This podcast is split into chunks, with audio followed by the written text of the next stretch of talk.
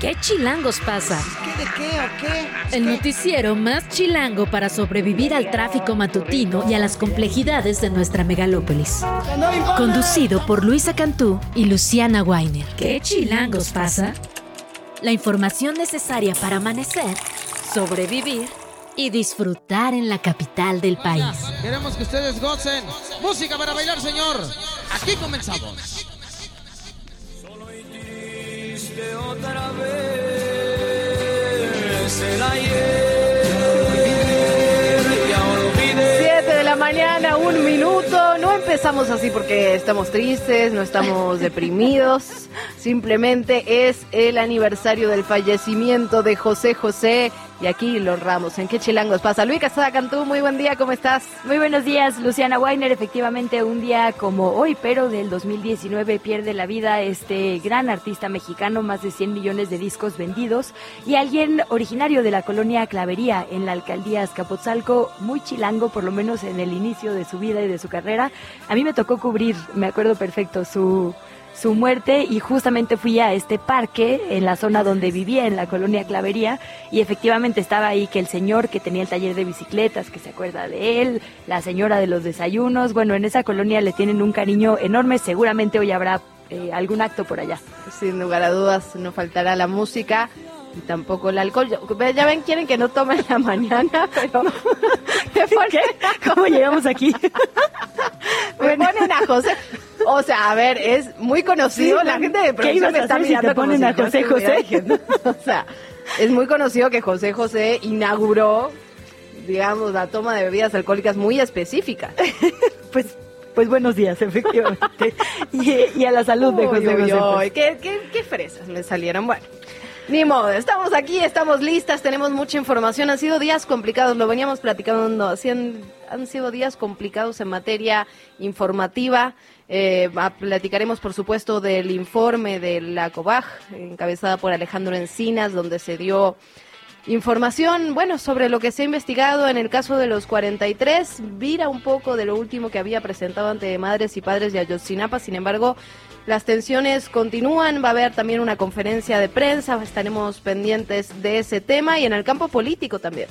Fue muy interesante lo que sucedió ayer con Alejandro Encinas. Creo que hace un esfuerzo muy grande en esta conferencia por desmarcarse, digamos, de estos señalamientos de que su informe se parecía a la verdad histórica. Y ahí se nombran por primera vez algunos personajes. Digo, se confirman otros, como Omar García Harfuch, que ya habían sido mencionados en este primer eh, informe de la presidencia de la comisión, porque hay que decirlo, la comisión está integrada por diferentes entes, entre ellos grupos independientes y demás. Esta es la de la presidencia de la comisión, que es Alejandro Encinas. Y creo que aportó varios datos que será interesante de ver, digamos, con lupa, pero lo haremos un poquito más adelante. Y tenemos también eh, varios otros temas. Vamos a estar hablando de Morena, que particularmente tiene actividades hoy en la capital. Vamos a tratar de desmenuzar este proceso que han estado haciendo público sobre cómo se va a elegir finalmente a quién será su candidata o candidato. Entonces, pues quédese. Hay un montón de cosas hoy por presentarle.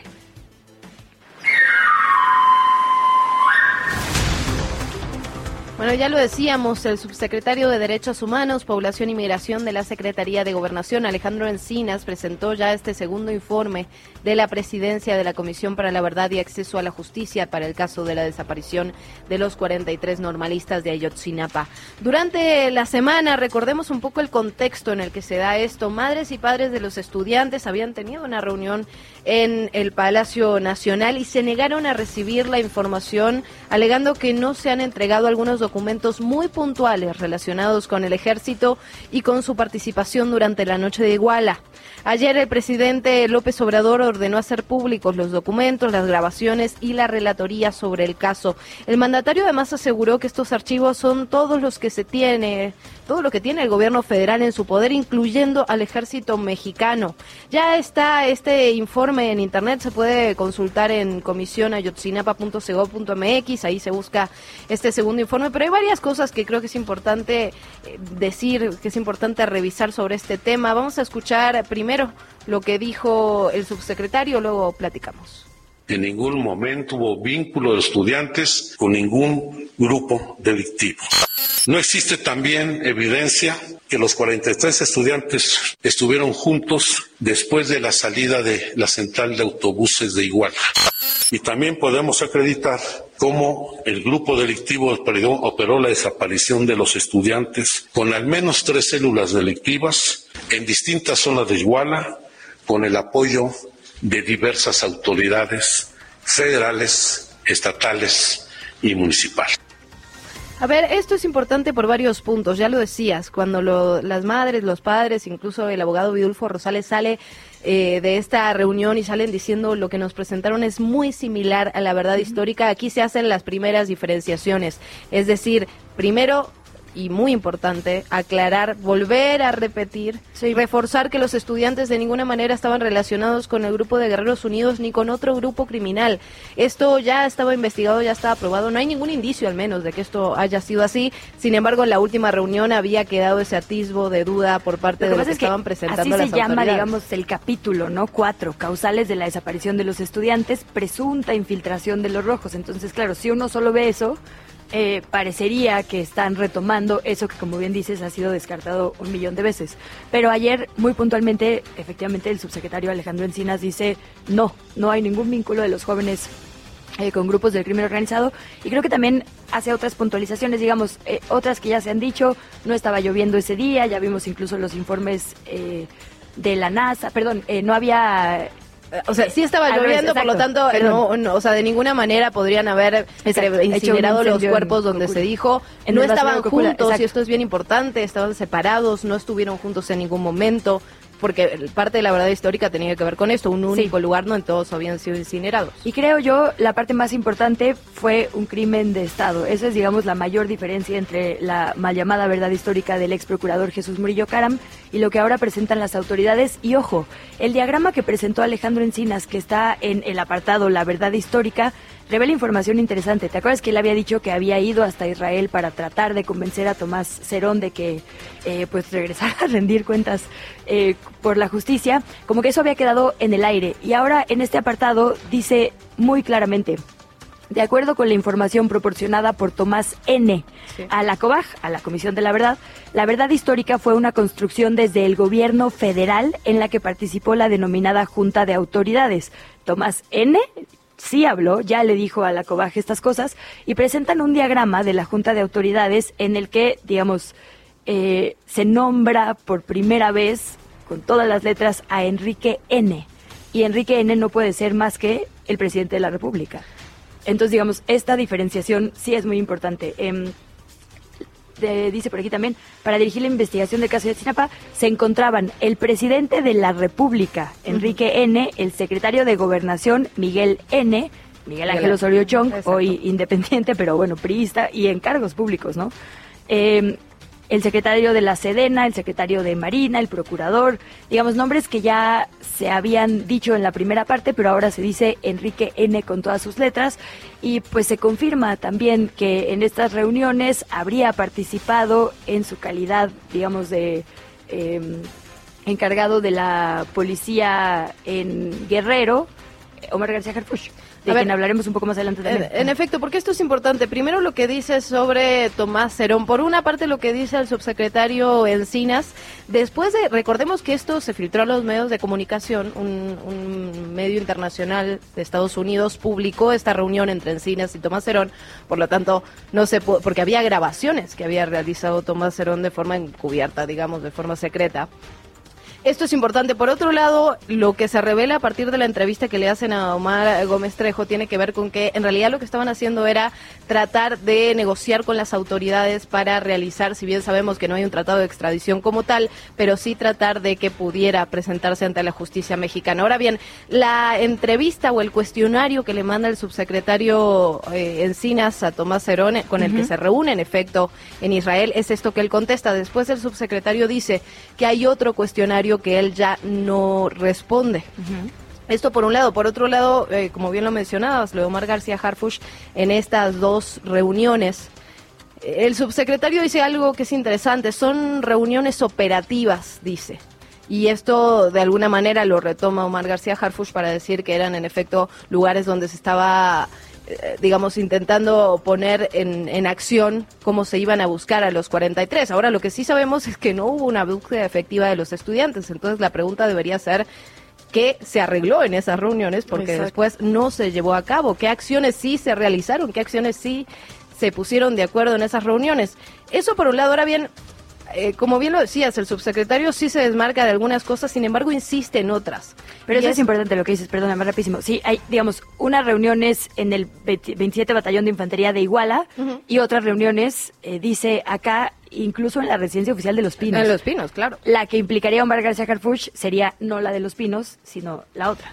En efecto, lo que no sabemos, más allá del operativo y de que supuestamente estaban buscando estrategias para buscar los estudiantes y ahora sabemos que esas estrategias no se llevaron a cabo, que se arregló en esas reuniones.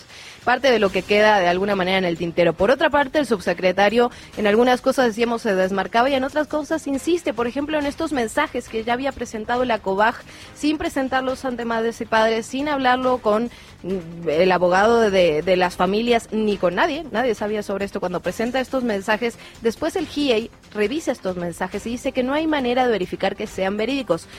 El subsecretario insiste en estos mensajes, aparecen nuevamente en este segundo informe de la COBAG, eso llama muchísimo la atención. Y algo clave de lo que hemos estado platicando, ¿dónde está el documento del ejército donde se habían intervenido las comunicaciones, donde se nombra al menos al menos cinco lugares donde podrían estar los estudiantes. ese es un gran tema. Digamos que la crítica que se hizo a esta filtración que se hizo desde la prensa en primer lugar de los mensajes, digamos, el contenido de texto de los mensajes es que pues había violencia explícita, ¿no? Se, se podía ser, digamos, lastimoso para las familias leer lo que estaban diciendo estas personas que se estaban comunicando y había un tema ahí como de respeto de víctimas, como de exactamente derecho, digamos, de las familias a tener esta información primero y demás.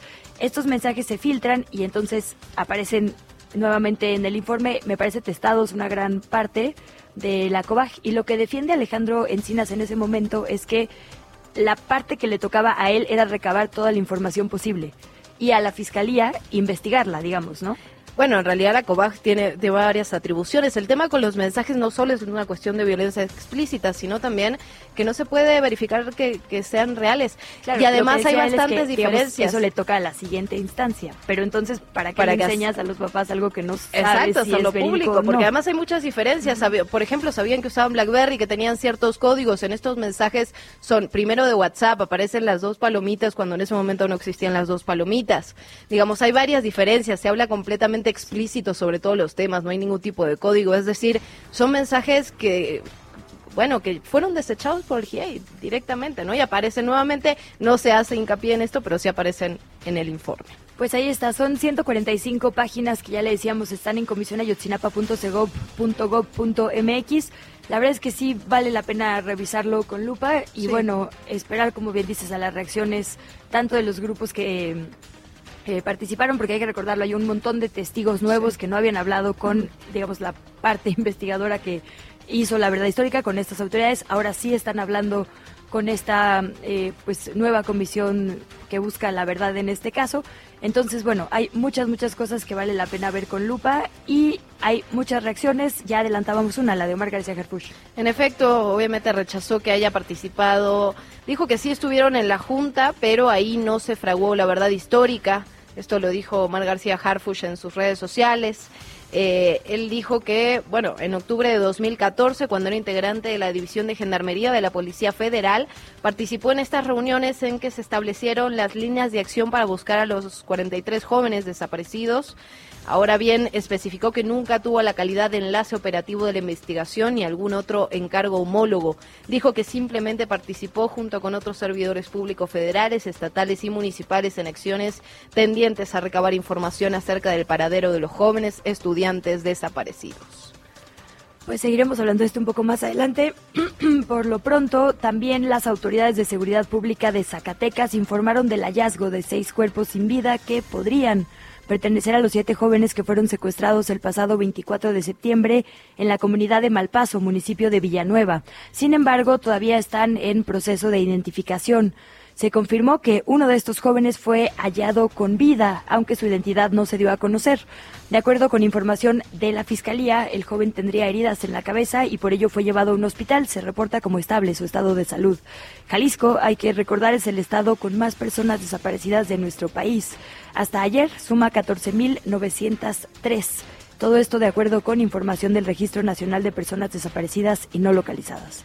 Bueno, nos vamos al campo político porque hoy es un día de definiciones para la capital. El Consejo Estatal de Morena convocó a la segunda sesión extraordinaria que se va a realizar este jueves para definir a los cuatro perfiles para la jefatura de gobierno que serán parte de la encuesta. Hasta ayer por la tarde se habían inscrito para coordinar la defensa de la transformación en la ciudad 11 hombres y 3 mujeres. De ellos solo continuarán cuatro que va a definir el Consejo Estatal. Esta segunda sesión extraordinaria se va a realizar a las 7 de la tarde en el Salón Flamingos del Hotel Country Art de México ubicado en Avenida de Revolución, ahí en Tacubaya, y de acuerdo con la convocatoria de Morena, la Comisión Nacional de Elecciones podrá en todo momento determinar la inclusión de perfiles en las encuestas hasta un máximo de seis, tres hombres, tres mujeres. Esta misma comisión publicará la relación de solicitudes de registro aprobadas a más tardar el 30 de octubre del 2023. Ese día tendremos el nombre de la o el candidato que podría ser que aspirará a la jefatura de gobierno. Vamos a estar platicando de este Sí, yo sigo teniendo dudas, pero bueno, a ver si nuestro explicador político, eh, Néstor Núñez, nos explica precisamente un poco más adelante.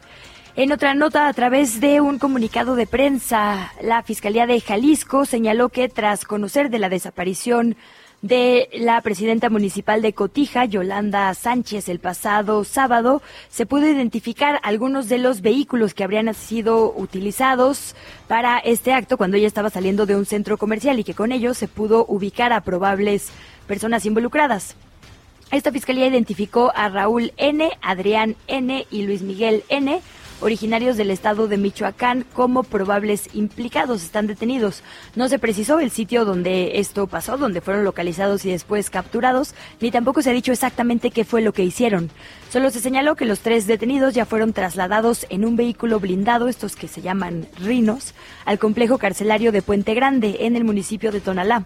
Por allá, un juez va a determinar su situación en las próximas horas. Bueno, por otra parte, la ex alcaldesa de Iztapalapa, Clara Brugada, se reunió en la tarde de ayer con miles de simpatizantes en el Monumento a la Revolución con motivo de las elecciones 2024.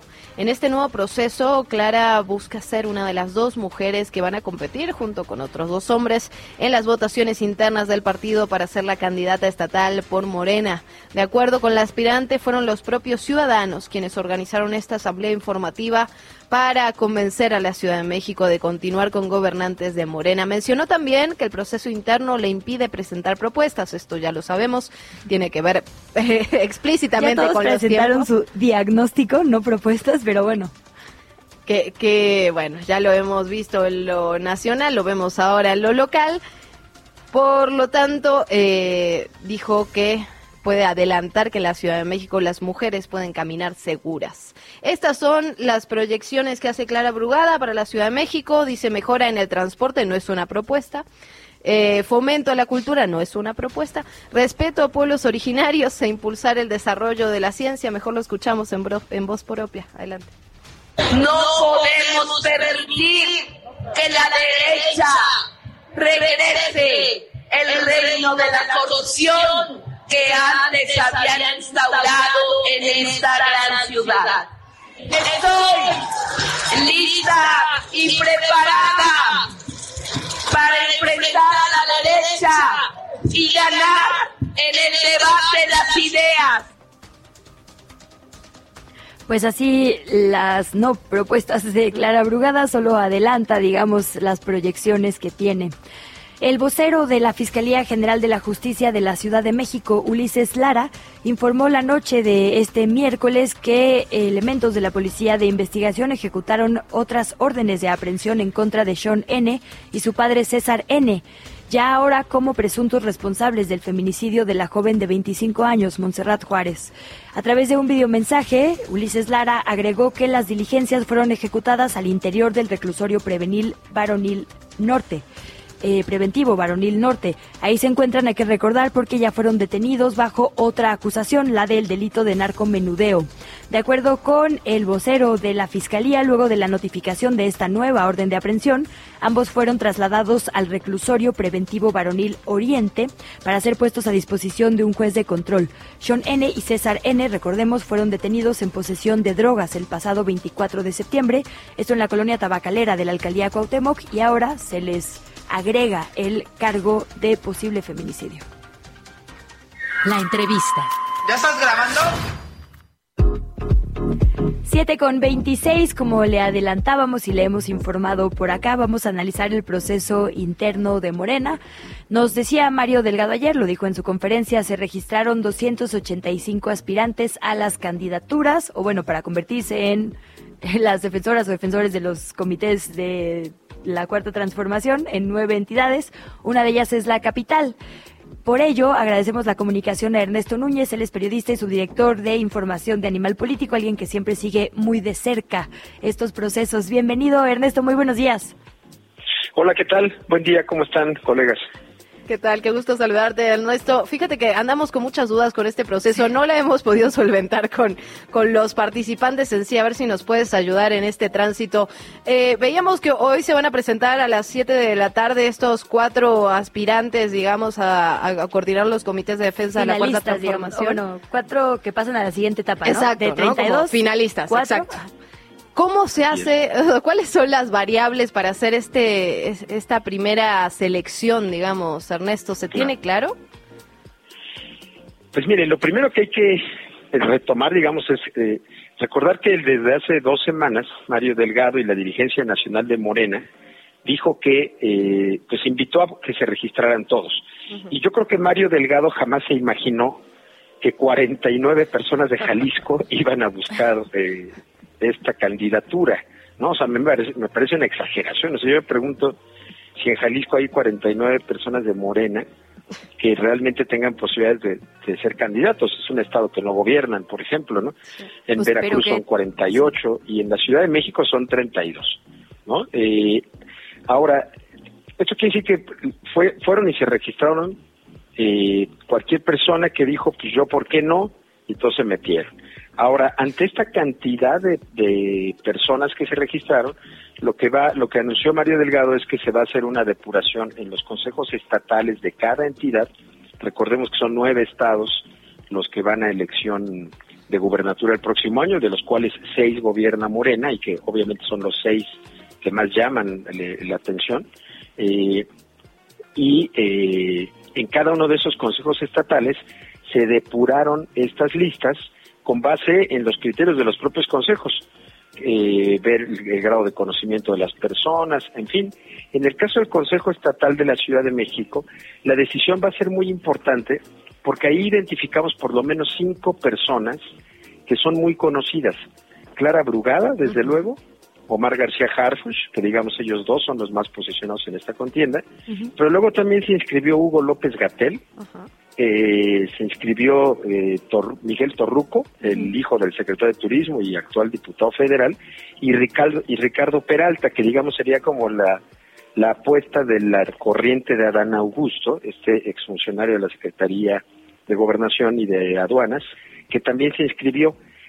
El problema es que las, las reglas indican que tendrán que ser dos mujeres y dos hombres. Exacto. Y eh, entonces tienes a, a Clara Brugada y alguna otra mujer, desconocemos los nombres de las otras personas que se inscribieron, las otras 27, porque así lo decidió el propio Morena, no dar a conocer, digamos, con- supongo que para no quemar a todos, no dar a conocer la lista de todos los demás que se inscribieron. En el caso de, Bluga- de Clara Brugada, ella tiene la gran ventaja de que supongo que tiene super asegurado uno de esos dos lugares, Claro. pero en el cambio, en el caso de los hombres, habrá que definir quiénes son. Pueden ser García Harfuch y López Gatel, pero pueden ser también García Harfuch y Peralta o Torruco, o sea, cualquiera de ellos puede decir que yo quiero. Hay que recordar nada más que estas tres candidaturas, que son notorias porque son personajes conocidos, digamos, pues se inscribieron de repente, ¿no? Hugo López Gatel el viernes de pronto le declaró a la jornada, pues siempre sí voy, y lo mismo Peralta y Torruco, que aparecieron un poco de la nada. Entonces, hoy lo que va a pasar es que eh, a las 7 de la noche eh, Mario, eh, Mario Delgado se va a reunir con los consejos estatales de estas nueve entidades y van a determinar los cuatro de cada entidad y a partir de ahí ya se van a este proceso interno eh, de, asambleas y de, posicionamiento. Ernesto, a mí, digamos, algo que creo que es importante diferenciar, porque dicen ellos, va a ser igual que en lo federal, pero en lo local, pero no es verdad. En lo federal no, digamos, no había la necesidad de paridad de género. En lo local sí. Es decir, de estas nueve gubernaturas, Morena está obligado a presentar a cuatro mujeres. Entonces, esto de la encuesta como que resulta confuso porque no, de cualquier forma va a haber cuatro mujeres. Entonces, yo pensaría que deberían haber dicho primero en dónde van a postular mujer y después hacer la encuesta. ¿Por qué lo digo? Porque puede ser que gane un hombre y a la mera hora tenga que ir mujer ahí y entonces la encuesta sirvió para poco. Y también porque la gente que sea encuestada, eh, pues tendría que saber si usar su voto útil o no. ¿Y a qué voy con esto? Poniendo el ejemplo de la Ciudad de México. Si alguien por algún, bueno, es que mujeres, como dices, no hay más nombres públicos, entonces tengo que usar ese ejemplo. Si alguien quiere a Clara Brugada, pero le dicen, yo voy a postular un hombre aquí de cualquier forma, quizá si le interesa mucho que no quede Torruco, pues va a poner a Peralta, va a votar a Peralta, ¿no? Es decir, sí como que saber todo cambiaría la forma de votar. Entonces, Mario Delgado no nos supo decir exactamente cuándo se va a definir en dónde se van a poner mujeres o no, pero para mí, en mi visión, digamos, personal, sí sería algo central, ¿no? Como que está rarísimo eso de posteriormente decidir si ya se hizo la encuesta. Mira, yo lo que entiendo, Luisa, y el criterio que ha aplicado Morena en anteriores elecciones donde ha habido... Eh, la, de la, de este año no, porque solamente fueron dos estados y no tenías problema, ¿no? Coahuila y Estado de México. Era una, una, una y una y ya. Pero el criterio que ha aplicado Morena es que, eh, y lo que han dicho, es primero van a medir popularidades, digamos, y a la hora de definir, por ejemplo, si vamos a suponer que que ya tienes tres estados donde dices aquí va mujer, pero necesitas un estado más para postular una mujer.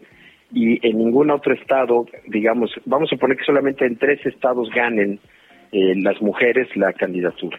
Y te falta un estado. Lo que va a pasar ahí es que van a medir de esos estados faltantes, que, que en este caso serían seis, medirían en qué, en cuál de esos estados hay más, eh, digamos, simpatías de la población porque gobierne una mujer. Mm. Y entonces en ese estado iría la, la, que quedó en segundo lugar o la, o la mujer mejor posicionada. El primer lugar femenino, digamos, ¿no? Suponiendo que en Jalisco hubiera una... Vamos a poner un caso real con un nombre. Imagínate que Antares Vázquez en Guanajuato queda como una mujer bien posicionada, ¿no? Eh, y ellos miden que en Guanajuato, dado que el PAN ya definió que va a ir una mujer, ellos deciden que en Guanajuato es buena idea postular también una mujer. Aunque, aunque Antares no quedara en primer lugar, quedara, ponle abajo de Sheffield, ahí decidirían que ella fuera la candidata porque es la mujer mejor posicionada en la encuesta. Entonces es un poco el criterio que van a emplear, pero sí ese es muy buen punto. Eh, los criterios de la autoridad electoral va a obligar a todos los partidos, no solo a Morena, a que de las nueve gubernaturas, por lo menos en cuatro, postulen a mujeres. Eh, eh, pero ese es un por lo menos, ¿eh? Yo creo que Morena se vería muy bien postulando cinco, ha sido un partido que ha impulsado bastante la paridad podrían ser cinco. O sea, yo, ustedes dirán, Luisa y Luciana, ¿y por qué no cinco? ¿No? O sea, ¿por qué no cinco? Sobre todo porque vamos a ver cómo van arreglando esto. Claro, quien tiene el bastón de mando actualmente es, hizo parte de su no pre-campaña, sino de sus recorridos para los comités de defensa, diciendo es tiempo de mujeres, ¿no? Exacto, sí, vamos a ver qué sucede. Y eso en la capital de la, de la, del país es muy importante también, yo ahorita que las escuchaba hablando sobre, sobre esto de Ayotzinapa, García Harfush, yo digo, si me permiten el comentario, a mí me parece increíble que haya un dilema en Morena sobre si es García Harfush o Clara Brugada. Tienes una candidata que es mujer, que hizo un muy buen papel en la alcaldía de Iztapalapa, que representa, digo yo, cuando tenía la edad de ustedes, que era reportero aquí en la ciudad, pues Clara Brugada te la encontrabas en todas las marchas, en las de Ruta 100, en las marchas en contra del fraude, apoyando al ingeniero. Es decir, es una personalidad de izquierda eh, que estaba ahí en, San Miguel Teotongo, y encabezaba una organización que se llamaba la, la UPRES, la, Unidad Unión Popular Revolucionaria Emiliano Zapata. Era una persona de izquierda de toda la vida. A la que llegó Mientras García Harfuch es un personaje al que ligas, de entrada, por su linaje familiar, con dos fechas que son emblemáticas para la izquierda. El 2 de octubre, por su abuelo Marcelino García Barragán, y luego por Javier García Paniagua, personajes, la verdad, siniestros, que se dedicaron básicamente a perseguir a opositores en el régimen priista. Y después con Ayotzinapa, que es también una fecha también emblemática, esto que comentaban de Encinas, en donde él era prácticamente el encargado o el comisario de la Policía Federal en, el estado de Guerrero, y que hoy sabemos por Encinas que probablemente sí tuvo algo que ver con la construcción de la verdad histórica.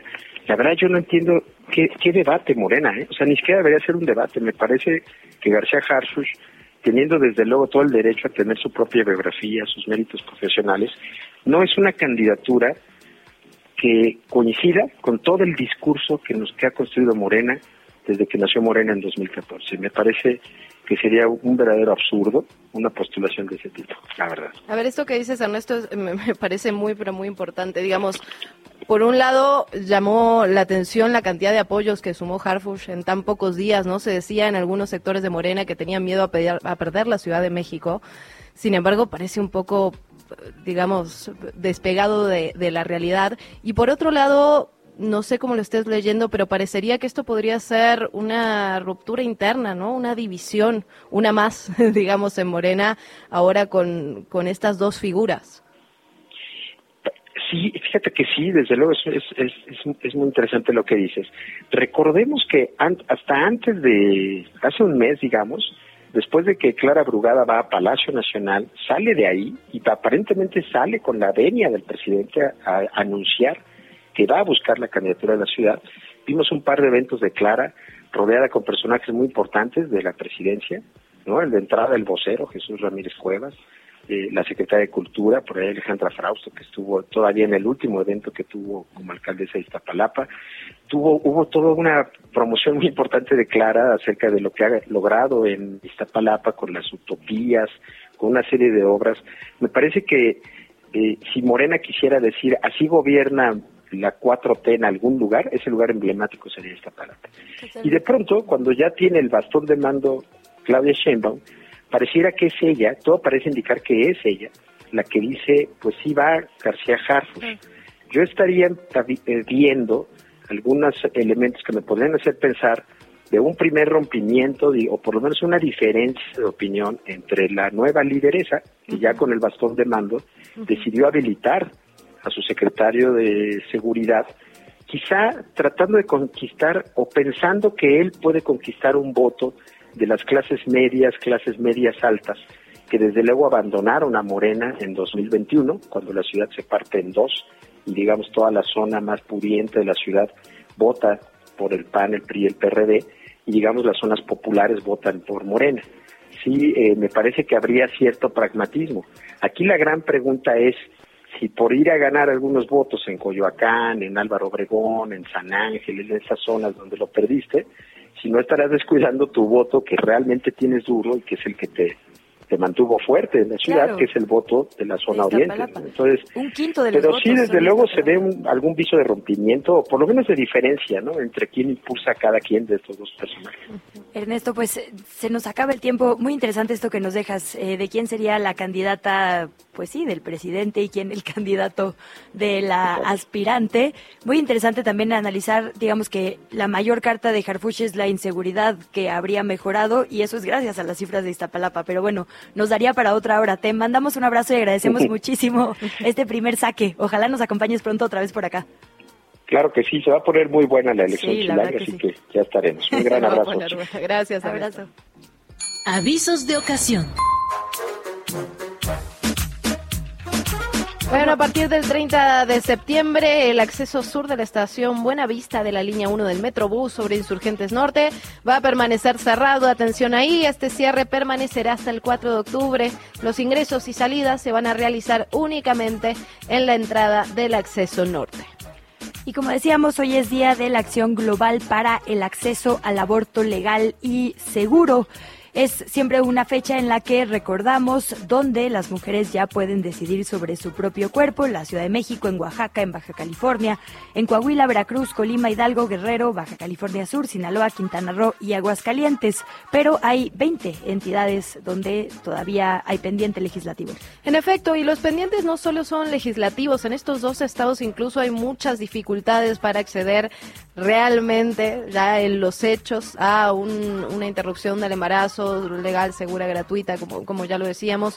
De esto vamos a estar platicando en unos minutos más con Cintia Ramírez, oficial de incidencia política y social de Católicas por el Derecho a Decidir de México. Recordemos que siempre que se habla de interrupción del embarazo se hablan de dos campos, ¿no? El primero tiene que ver con lo legislativo y hemos estado viendo avances cada vez eh, más profundos, cada vez más claros en ese sentido. De hecho, ayer eh, veíamos cómo Patricia Mercado, la senadora, estaba presentando una iniciativa para sacar del Código Penal Federal el delito de aborto a partir de esta sentencia que emite la Suprema Corte de Justicia. Dice, a partir de la resolución de la Suprema Corte del pasado 6 de septiembre que declara inconstitucional catalogar el aborto como un delito, hoy senadores de diferentes grupos parlamentarios presentamos una nueva iniciativa para derogar los artículos correspondientes del Código Penal Federal. Una buena noticia y una decisión que tendrá que tomar el Congreso de la Paridad. Entonces, atentas a lo legislativo y también atentas a lo que nos diga Cintia Ramírez, ya está por acá la oficial de incidencia política y social de Católicas por el Derecho a Decidir México. Bienvenida, Cintia, muchas gracias, buenos días. Buenos días, muchísimas gracias por la invitación. Qué gusto poder estar aquí y compartir con ustedes. Qué alegría, Cintia, que estés platicando con nosotras. Hablábamos ya de estos dos ámbitos, ¿no? El primero que tiene que ver con lo legal, con el marco legal, en el cual ha habido muchísimos avances en el último tiempo, y hay otro, ¿no? Que también tiene que ver con el cultural, y ese a veces está un poco rezagado. ¿Cómo ven desde Católicas la situación actual en el país? ¿Qué nos falta? ¿Qué hemos logrado? Yo creo que empezaría por los grandes avances que ha habido en la materia, las determinaciones de la Suprema Corte de Justicia de la Nación en el tema del aborto y también pues las despenalizaciones que ya ha habido en los 12 estados. Creo que ese ha sido un avance necesario y justo para los derechos de las mujeres, pero también sabemos que hay trabajo que seguir haciendo en el tema de despenalización social, justamente quitar la criminalización y el estigma que existe alrededor pues de este tema. Cintia, pues efectivamente esa es la parte que creo que será más compleja, digamos, en, en nuestro país. La legislativa, como quiera, ya decíamos, tiene a mujeres abanderando esta causa, pero la cultural, eh, como dices, pues no, no, no hay, digamos, un, una guía clara, ¿no? ¿A quién le toca? A todas las mujeres. No por decreto, ahí sí. Eh, exactamente, sí. Eh, ¿Cuál sería, digamos, tu mira, considerando además que Católicas por el Derecho a Decidir justo pone sobre la mesa el hecho de que no son excluyentes las decisiones de las mujeres sobre su propio cuerpo y la religión católica. En México, digamos que ese es un argumento que se utiliza mucho en contra del aborto, sobre todo legal y gratuito, ¿no? Eh, la religión, digamos, y lo que se puede dictar desde ahí. Sí, pues justamente algo que hemos visto es que pues la religión sigue pesando muchísimo en la sociedad mexicana y que muchísimas veces las decisiones que se toman de las y los funcionarios públicos tienen que ver pues con sus creencias, con su religión y algo que hacemos desde Católicas por el derecho a decidir es trabajar a favor del Estado laico, de separar la Iglesia del Estado y que la toma de decisiones pues sea alejado justo de estas creencias. Además, eh, siempre mencionamos que existe libertad de conciencia de las mujeres eh, que abortan y que ellas deciden en libertad de conciencia lo que es mejor para su proyecto de vida y asumimos que ese proyecto de vida es lo mejor eh, pues justamente para sus vidas.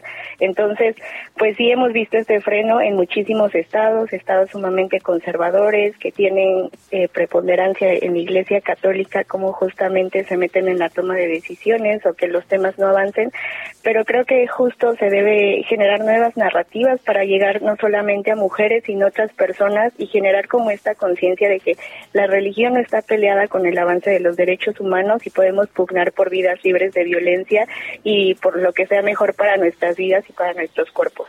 Lo que dice Cintia es, es, fundamental. Y por otra parte me quedo pensando también desde Católicas realizan un trabajo muy interesante en cuanto a capacitación del personal médico. Digamos, hay una resistencia ideológica muchas veces relacionada con lo religioso, muchas veces con eh, ideologías conservadoras, pero también hay una parte, creo yo, y hay que diferenciarla que tiene que ver con la ignorancia. Eso, eso pasa muchísimo y en el personal de salud muchas veces no es una resistencia, digamos, por voluntad, sino por no entender, por no saber, por tener miedo. Ustedes hacen ese trabajo de capacitación en los centros de salud. Quería preguntarte, ¿con qué cosas se encuentran en esos lugares, digamos, qué cosas les llaman la atención, qué cosas sienten que todavía nos falta por trabajar y qué otras cosas les da alegría encontrar? Me imagino que cada vez más, porque finalmente es un tema que ha empezado a salir de la oscuridad.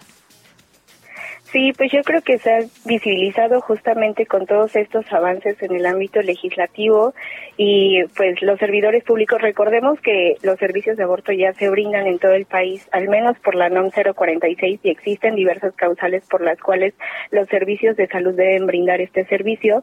Y solamente pues justo es ampliar esta mirada, desestigmatizar, quitar la criminalización porque eh, giran muchos tabús en torno al tema y creo que al experiencias que nos han tocado es justamente cómo se genera esta concientización sobre el tema, ¿no? Cómo hablamos sobre la historia del aborto, que no siempre estuvo penalizado, también desmenuzar de dónde vienen esos prejuicios y estigmas que a veces se tiene desde el sector salud y como tú lo mencionas, a veces es el desconocimiento, eh, pues de muchísimos temas. Un tema que tocamos principalmente es el tema de la objeción de conciencia. Recordemos que eh, dentro de las determinaciones de la Suprema Corte de Justicia de la Nación de hace unos años, eh, también se habló de la objeción de conciencia. Para nosotras entendemos que la objeción de conciencia es un derecho, pero este no puede estar por encima de la vida de las mujeres y de las personas con capacidad de gestar. Entonces, pues justamente es importante eh, desmenuzar de qué trata este derecho y saber que sí es una decisión que puede tener el personal médico pero al final también eh, las instituciones públicas deben garantizar a personal no objetor de conciencia que pueda garantizar este servicio. Sí, lo que entiendo es que finalmente quedó así, ¿no? Digamos, en, lo individual, una persona médica o de enfermería puede objetar eh, con la conciencia, pero tiene que garantizarse de cualquier forma en la institución pública este servicio. Y eh, me parece muy importante esto que dices, de independientemente de lo que pensemos o, creamos en lo individual. Una cosa es nuestra religión, nuestras creencias, incluso, eh, digamos, sobre lo que se debe hacer o no personales, y otra lo que el Estado debe proveer. Entonces, solo decir e insistir muchísimo en esto que decimos cada vez que hablamos de aborto, que se despenalice, que se legalice y que se garantice, no hace que todas las mujeres tengan que abortar. Quien no quiera abortar va a seguir no abortando, pues solo es que quienes sí lo hagan de manera... Eh, digamos, segura. Y esto es importante porque nos habla, digamos, de toda una mira a la mujer en la sociedad. Nos habla de su derecho a la privacidad, a la salud mental, a la salud física. Es decir, no solo es el tema de ese procedimiento como tal o, aislado, es toda una mira de, de, la mujer como ser íntegro de derechos.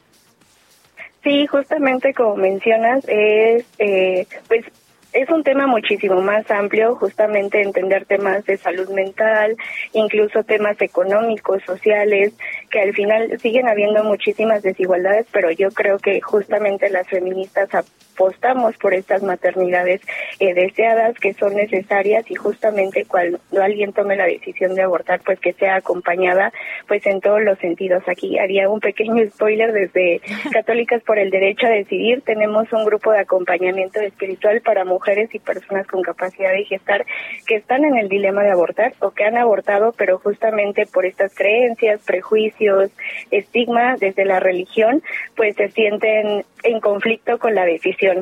Este grupo de acompañamiento espiritual eh, está compuesto por teólogas y teólogos de distintas feligresías religiosas y justamente algo que buscamos, pues, y yo creo que hemos buscado las feministas es este acompañamiento integral, ¿no? O sea, el acompañamiento con medicamento, el acompañamiento si alguien quiere ir al hospital, si quiere hacerlo en casa, el acompañamiento emocional y pues justamente en esta apuesta de un acompañamiento integral también desde Católicas por el Derecho a Decidir se genera este grupo de acompañamiento espiritual.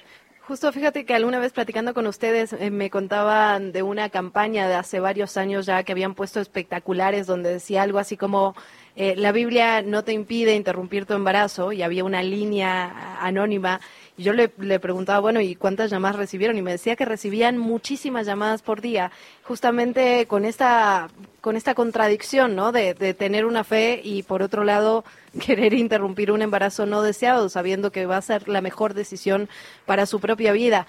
Entonces, mm, me parece bien interesante, solo para ir cerrando, Cintia, pero preguntarte qué le dirías a una alguna mujer que nos está escuchando en este momento que tiene una fe, que eh, practica, digamos, la religión, pero que por otro lado, pues quiere decidir sobre su propio cuerpo. ¿Están peleadas estas dos ideas? Pues yo creo que nos han hecho creer que justamente están peleadas y retomaría eh, datos que se generaron en la encuesta de religión, política y sexualidad que hicimos durante 2021 donde justamente habla sobre esta diferencia que hay de la jerarquía católica con lo que la feligresía cree sobre los temas.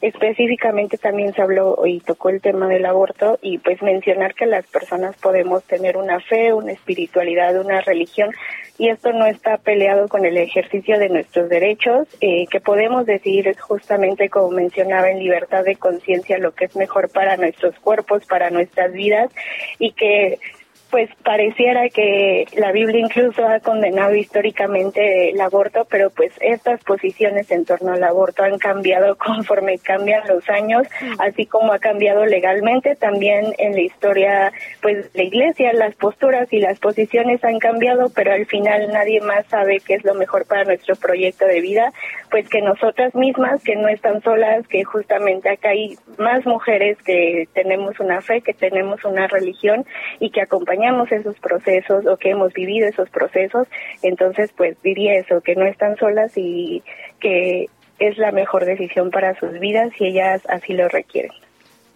Cintia Ramírez, te agradecemos muchísimo estos minutos, es muy valioso escucharte, bienvenida siempre a estos micrófonos. Muchísimas gracias por la invitación, qué gusto poder escucharla. Igualmente, nada más recuérdanos qué hay hoy eh, de organización, de movilizaciones, de manifestación, por si alguien quisiera pues unirse, eh, justo acercarse a ustedes, no encontrarles por ahí en la calle. Sí, pues justo desde con Marea Verde MX, que son algunas otras organizaciones aliadas como Redefine MX, el Instituto de Liderazgo Simón de Beauvoir, Gire, Católicas, Balance y otras organizaciones, eh, estamos convocando en la Glorieta de las Mujeres que Luchan a las 2 de la tarde. Tendremos una actividad de pimpeo para las 3 de la tarde salir de rumbo al Zócalo. Pues ahí quedó la invitación, Cintia. Muchísimas gracias. Muchísimas gracias a ustedes. Ya, güey.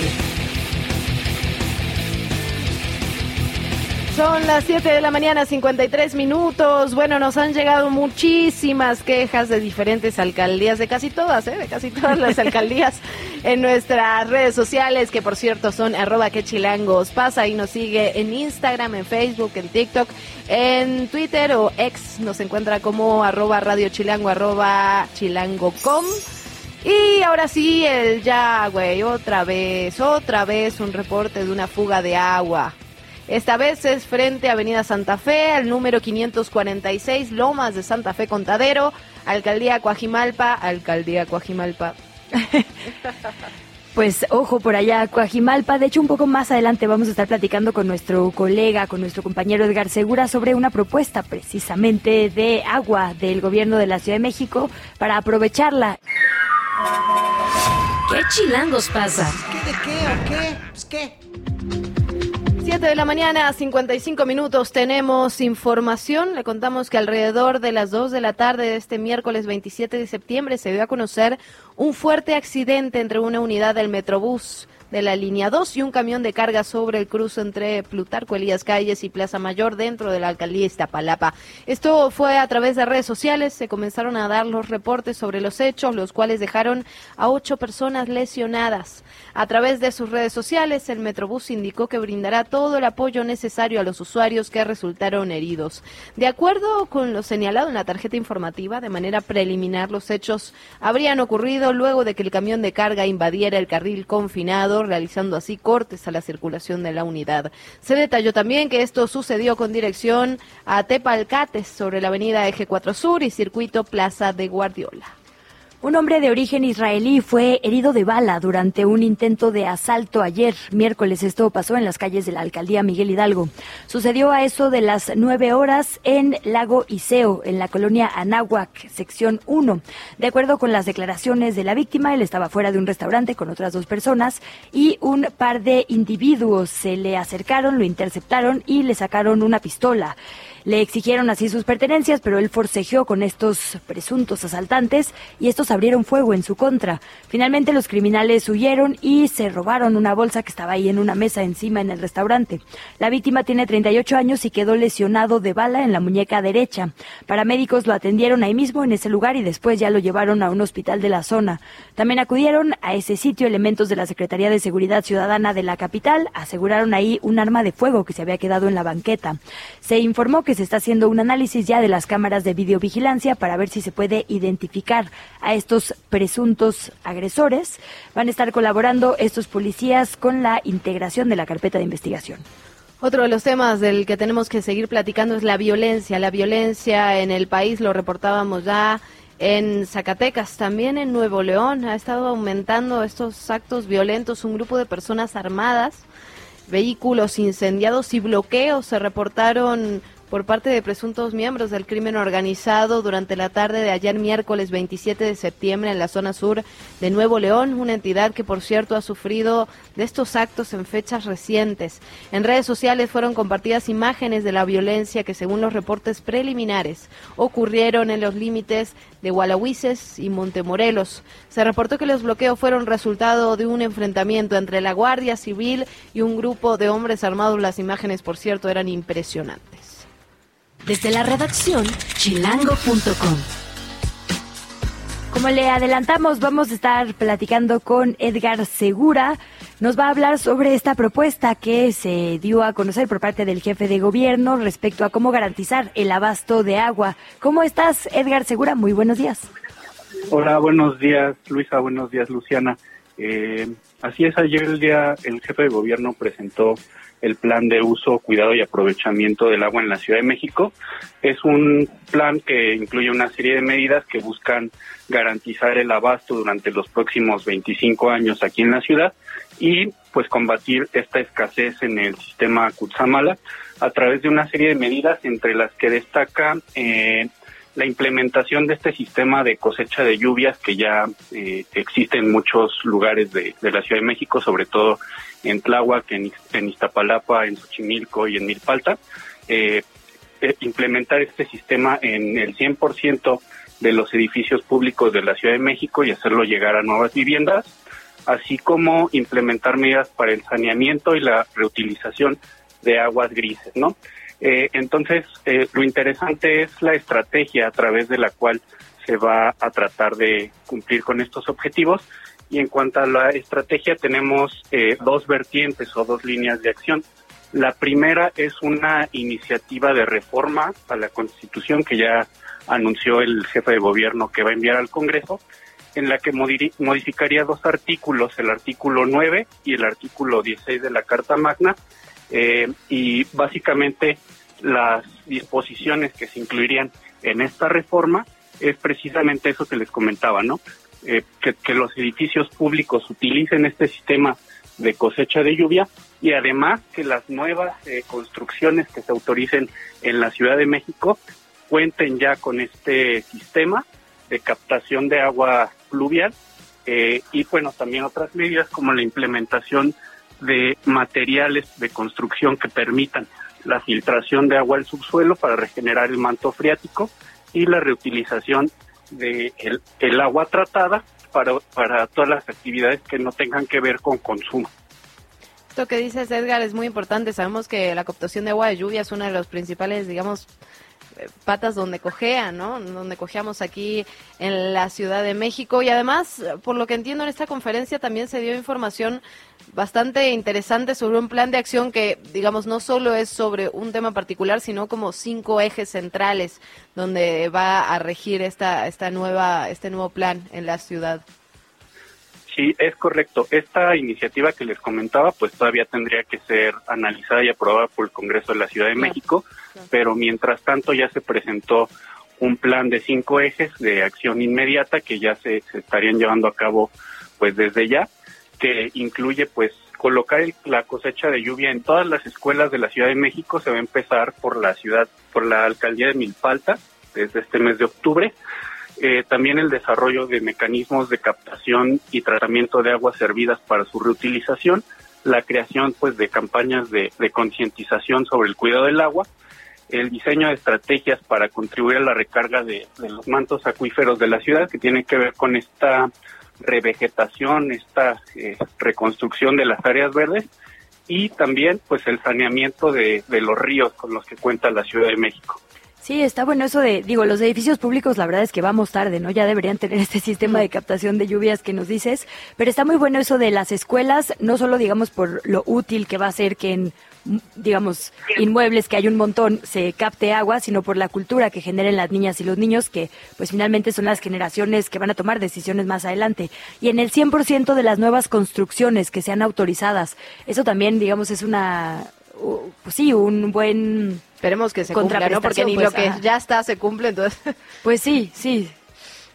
Sí, pero sí, no es... es correcto, ajá. Y, eh, así es, es en, en nuevas construcciones, en escuelas y también eh, este sistema que, como les comentaba, ya existe en algunas alcaldías, eh, extenderlo a otras. Eh, ya, ya existe en 63 mil viviendas de la Ciudad de México. La idea es pues fomentar que llegue a más y también comentar que eh, este es un sistema eh, que pues también implica cierta responsabilidad del usuario, ¿no? Eh, la cosecha de lluvia básicamente es un sistema que permite eh, instalar como un drenaje en el techo de las personas que pues permite que el agua pase por un filtro y de ahí llegue a un tinaco. Pero pues para esto tú tienes que mantener tu techo limpio, tienes que estar eh, limpiando constantemente el filtro y pues tienes que utilizar el agua para que pues el tinaco pueda estar constantemente renovándose. Claro. Pues información importante la que nos presentas el día de hoy, Edgar. Qué alegría saludarte, platicar contigo como todas las mañanas. Seguimos tu trabajo en chilango.com. Así es, cosecha Igualmente. de lluvia, perdón, saneamiento y reutilización del plan para cuidar el agua en CDMX. Firmas tú la nota y la recomendamos para lectura el día de hoy. Muchas gracias, bon- bonito día. Bonito día para ti. ¿Qué chilangos pasa? En los medios y en las redes sociales.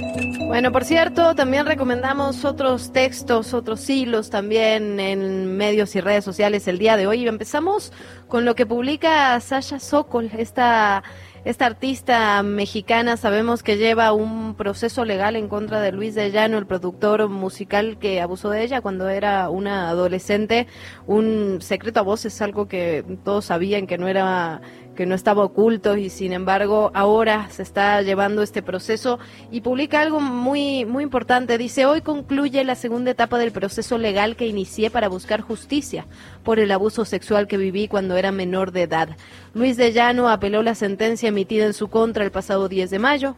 El Tribunal Superior de Justicia de la Ciudad de México, que revisó la apelación, no solo confirma la sentencia previamente dictada en su contra, sino que amplía los efectos de su condena. Lo comparto con ánimo y esperanza porque tiene enorme relevancia para quienes fuimos víctimas de abuso sexual infantil, ya que reconoce la ilegalidad y el daño que estos hechos causan aunque hayan sucedido hace décadas. La acción responsable de las autoridades judiciales se suma a la reforma realizada al Código Penal, Federal aprobada por unanimidad en el Poder Legislativo el pasado 11 de septiembre, estableciendo que los delitos sexuales en contra de menores a nivel nacional ya no prescriben y por tanto pueden ser sancionados sin importar el tiempo transcurrido. Los pederastas podrán seguir usando recursos legales para aplazar el cumplimiento de su condena, pero mientras las autoridades sigan cerrándole las salidas y las víctimas sigamos alzando la voz, serán menos los casos de abuso y más los abusadores condenados. En otra recomendación que le hacemos el día de hoy, no sé si ustedes la conozcan, Bloomberg tiene una sección que se llama City Lab como laboratorio de ciudad. Híjole, la verdad es que todo lo que hacen ahí es Buenísimo, increíble, vale muchísimo la pena. Y ahora están eh, publicando una serie que sigue a alcaldes y decisiones que han tomado que inciden fuertemente, digamos, en la vida pública de la gente que vive en los lugares que gobiernan. Y hay uno que publican ayer, se llama El alcalde que priorizó a los peatones antes de que fuera cool, antes de que estuviera de moda. En realidad es un seguimiento que le hacen a Miguel Fernández de Pontevedra, en Galicia, España, porque lo han estado siguiendo, digamos, desde el 99, que empezó con una reducción a los lugares donde podían pasar los coches. Empezó, ya sabes, cerrando igual que aquí, la Sí. zona, digamos, centro, el primer cuadro de lo que se dice como downtown o sí, tal cual zona centro de su ciudad. Y después empezó a hacer más calles peatonales, a limitar el, el paso de los coches. Y va narrando cómo primero se enfrentó obviamente a muchísima oposición, a grupos conservadores que decían que eso era una violación a su derecho de movilidad. Y lo que hizo fue más bien dejar los coches en las avenidas, digamos, laterales, en las periferias, sin quitarlos, porque él dice que deben convivir los coches con peatones y transporte público, pero priorizó transporte público, peatones, bicicletas en ciertos espacios para hacerlos cada vez más grandes a lo no motorizado y dejó en la periferia los coches. ¿Cómo impactó esto? Y es fantástico, bueno, no solo en que los niños salían a jugar a las calles otra vez, que la pelota del fútbol, ¿no? Cosas que ya no se ven, por ejemplo, aquí en la capital mexicana. Empezaron a nacer más niños. Esto es una locura porque para Europa es una prioridad. Claro. En este lugar la población empezó a crecer contra toda la región de Galicia, que es más bien de bajos presupuestos y bajo crecimiento. Y esto es increíble. Empezaron a nacer más niños y empezó a aumentar la plusvalía. La gente que primero estaba enojada porque les quitaron su paso de coche, ahora está muy contenta porque subió 9% el costo de su vivienda. Se ha vuelto un lugar turístico, es decir, literalmente limitar por dónde pasan los coches le cambió la cara y la vida a la gente. Es, insisto, una serie que la verdad vale muchísimo la pena seguir. De regreso a nuestro país y con temas un poco menos amables, la verdad. Sí, Luisa hubiéramos dejado esta para el final. Sí, sí, Fallé. sí.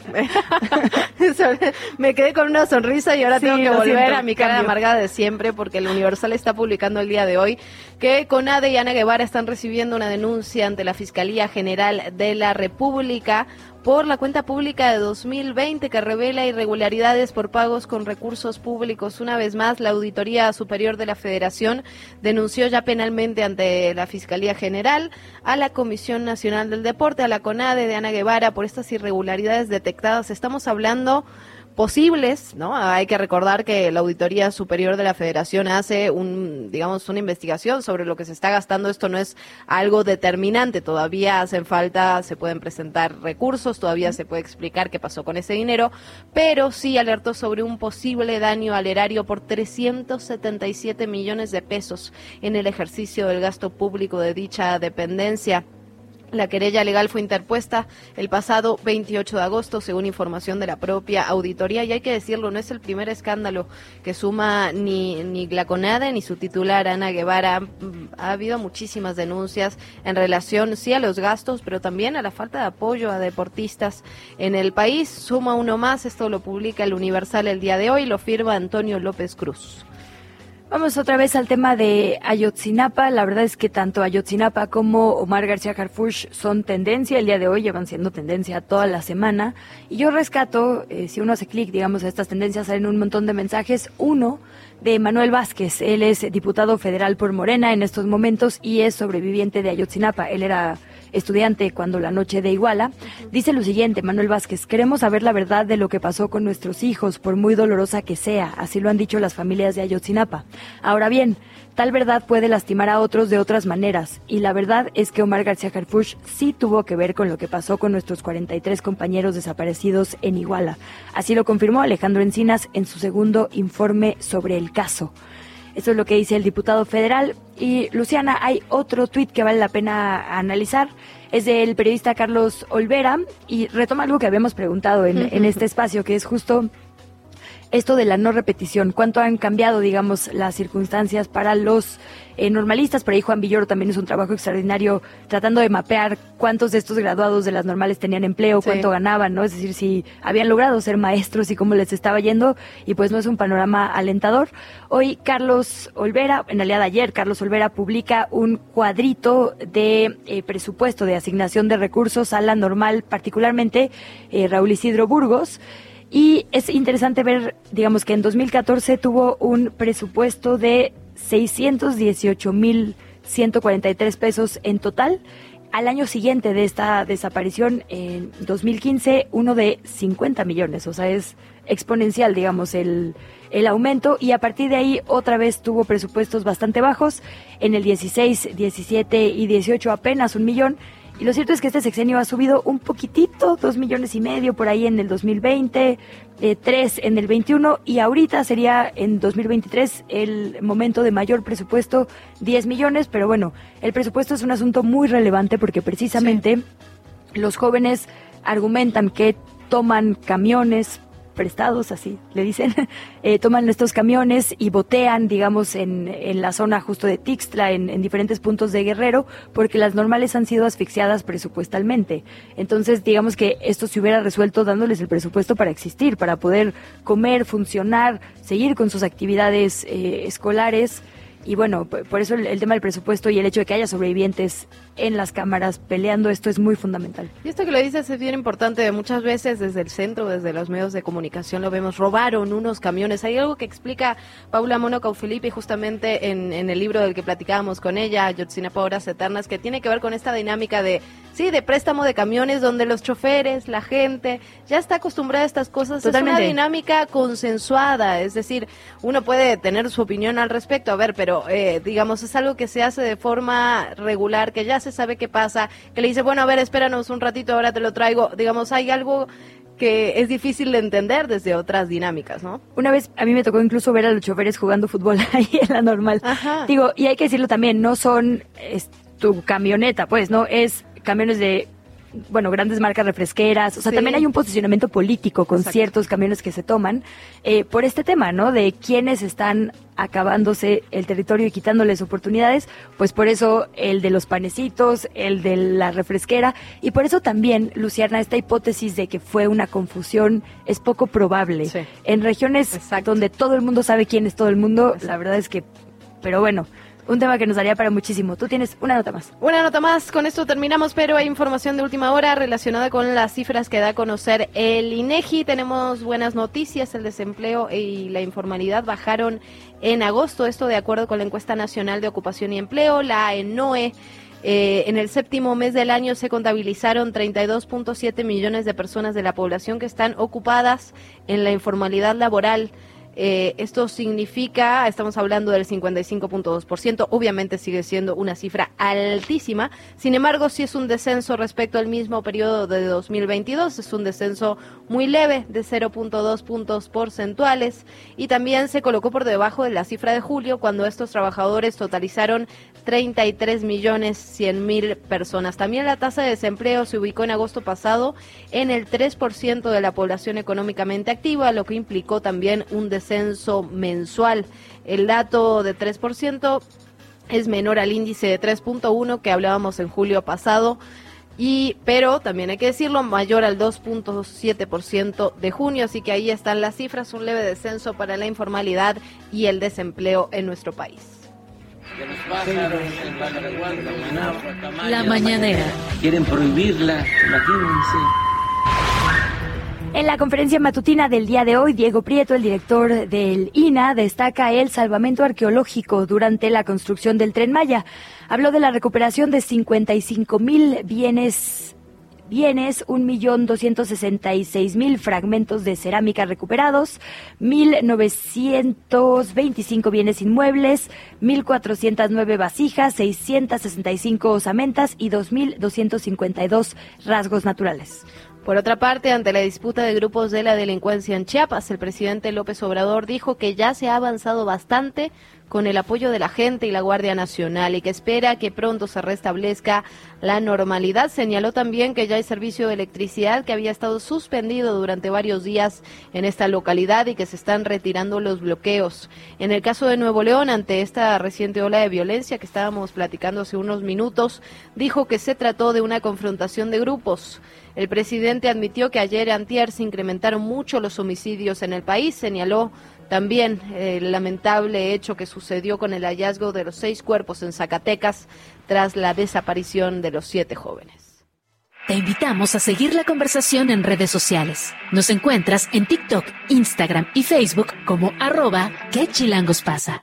Y en Twitter desde la cuenta de Chilango, arroba chilango.com. 8 de la mañana, 17 minutos. Recibimos como cada mañana con muchísimo gusto, una sonrisa y mucha alegría a Fernanda Guzmán. Fer, ¿cómo estás? Muy bien, muy contenta de estar aquí con ustedes una vez más. Buenos días y hoy les traigo un tema que tal vez no hemos hablado mucho del todo, pero es una población que tenemos que tener en cuenta para nuestras próximas elecciones locales por la jefatura de gobierno y es y estoy hablando de todas las personas chilangas que viven en el extranjero, porque dato en la ciudad la Ciudad de México es el primer lugar en solicitar eh, que le llegan solicitudes al INE para solicitar voto desde el extranjero.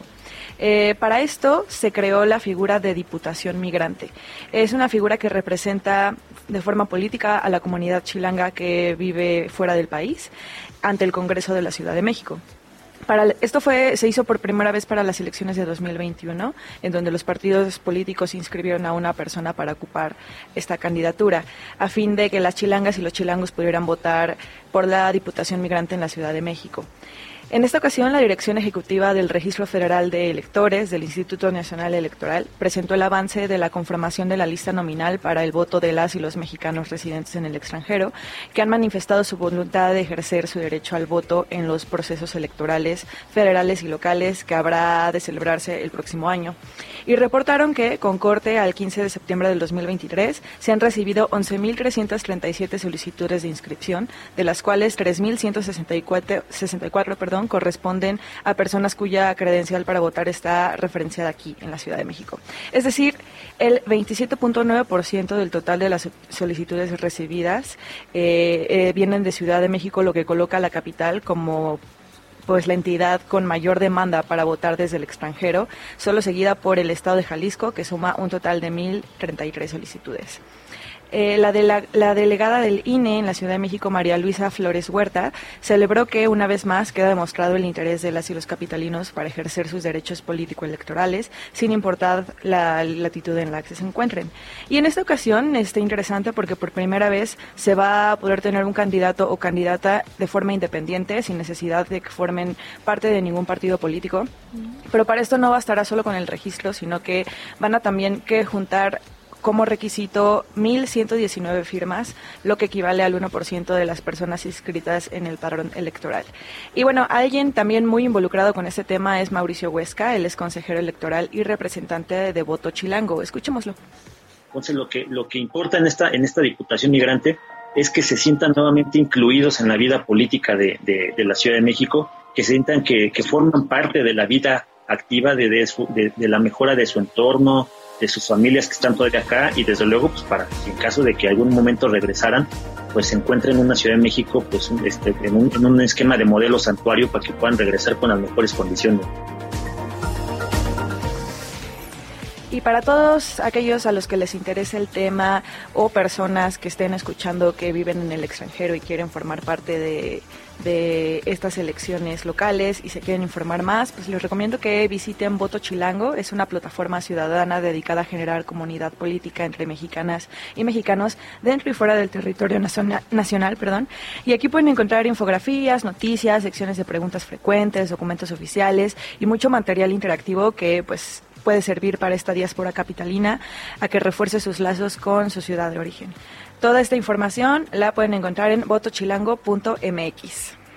Muy interesante, Fer. Importante también cómo se ha avanzado en el tema del voto, ¿no? Pensaba también en las, en las cárceles capitalinas, este trabajo que está haciendo el Instituto Electoral de la Ciudad de México, también el sistema penitenciario para garantizar el voto de las personas que están en prisión preventiva, que son pues la mayoría, como ya sabes. Sí, exactamente. Muy importante lo que nos cuentas. Muchísimas gracias, Fer Guzmán. Te vemos más al ratillo. Gracias a ustedes. La entrevista. ¿Ya estás grabando? Estos días, en realidad todos los días, hablamos muchísimo de migración. Una pregunta que creo que nos hacemos desde la prensa, desde la sociedad civil, es qué hacer con estas historias, qué hacer con pues esta tragedia y las dimensiones que continúa tomando. Enrique Díaz apostó por hacer un libro, para ponerlo por escrito y reflexionar junto con quienes le leamos. Se llama El traslado, narrativas contra la idiotez y la barbarie, y le agradecemos muchísimo que se encuentre por acá para platicarlo con nosotras. Bienvenido, Enrique, muchas gracias. Hola, buenos días. Este, gracias por la invitación gracias a ti por platicar con nosotras esta mañana. Es este libro está, digamos, lo volvieron a publicar después de siete años.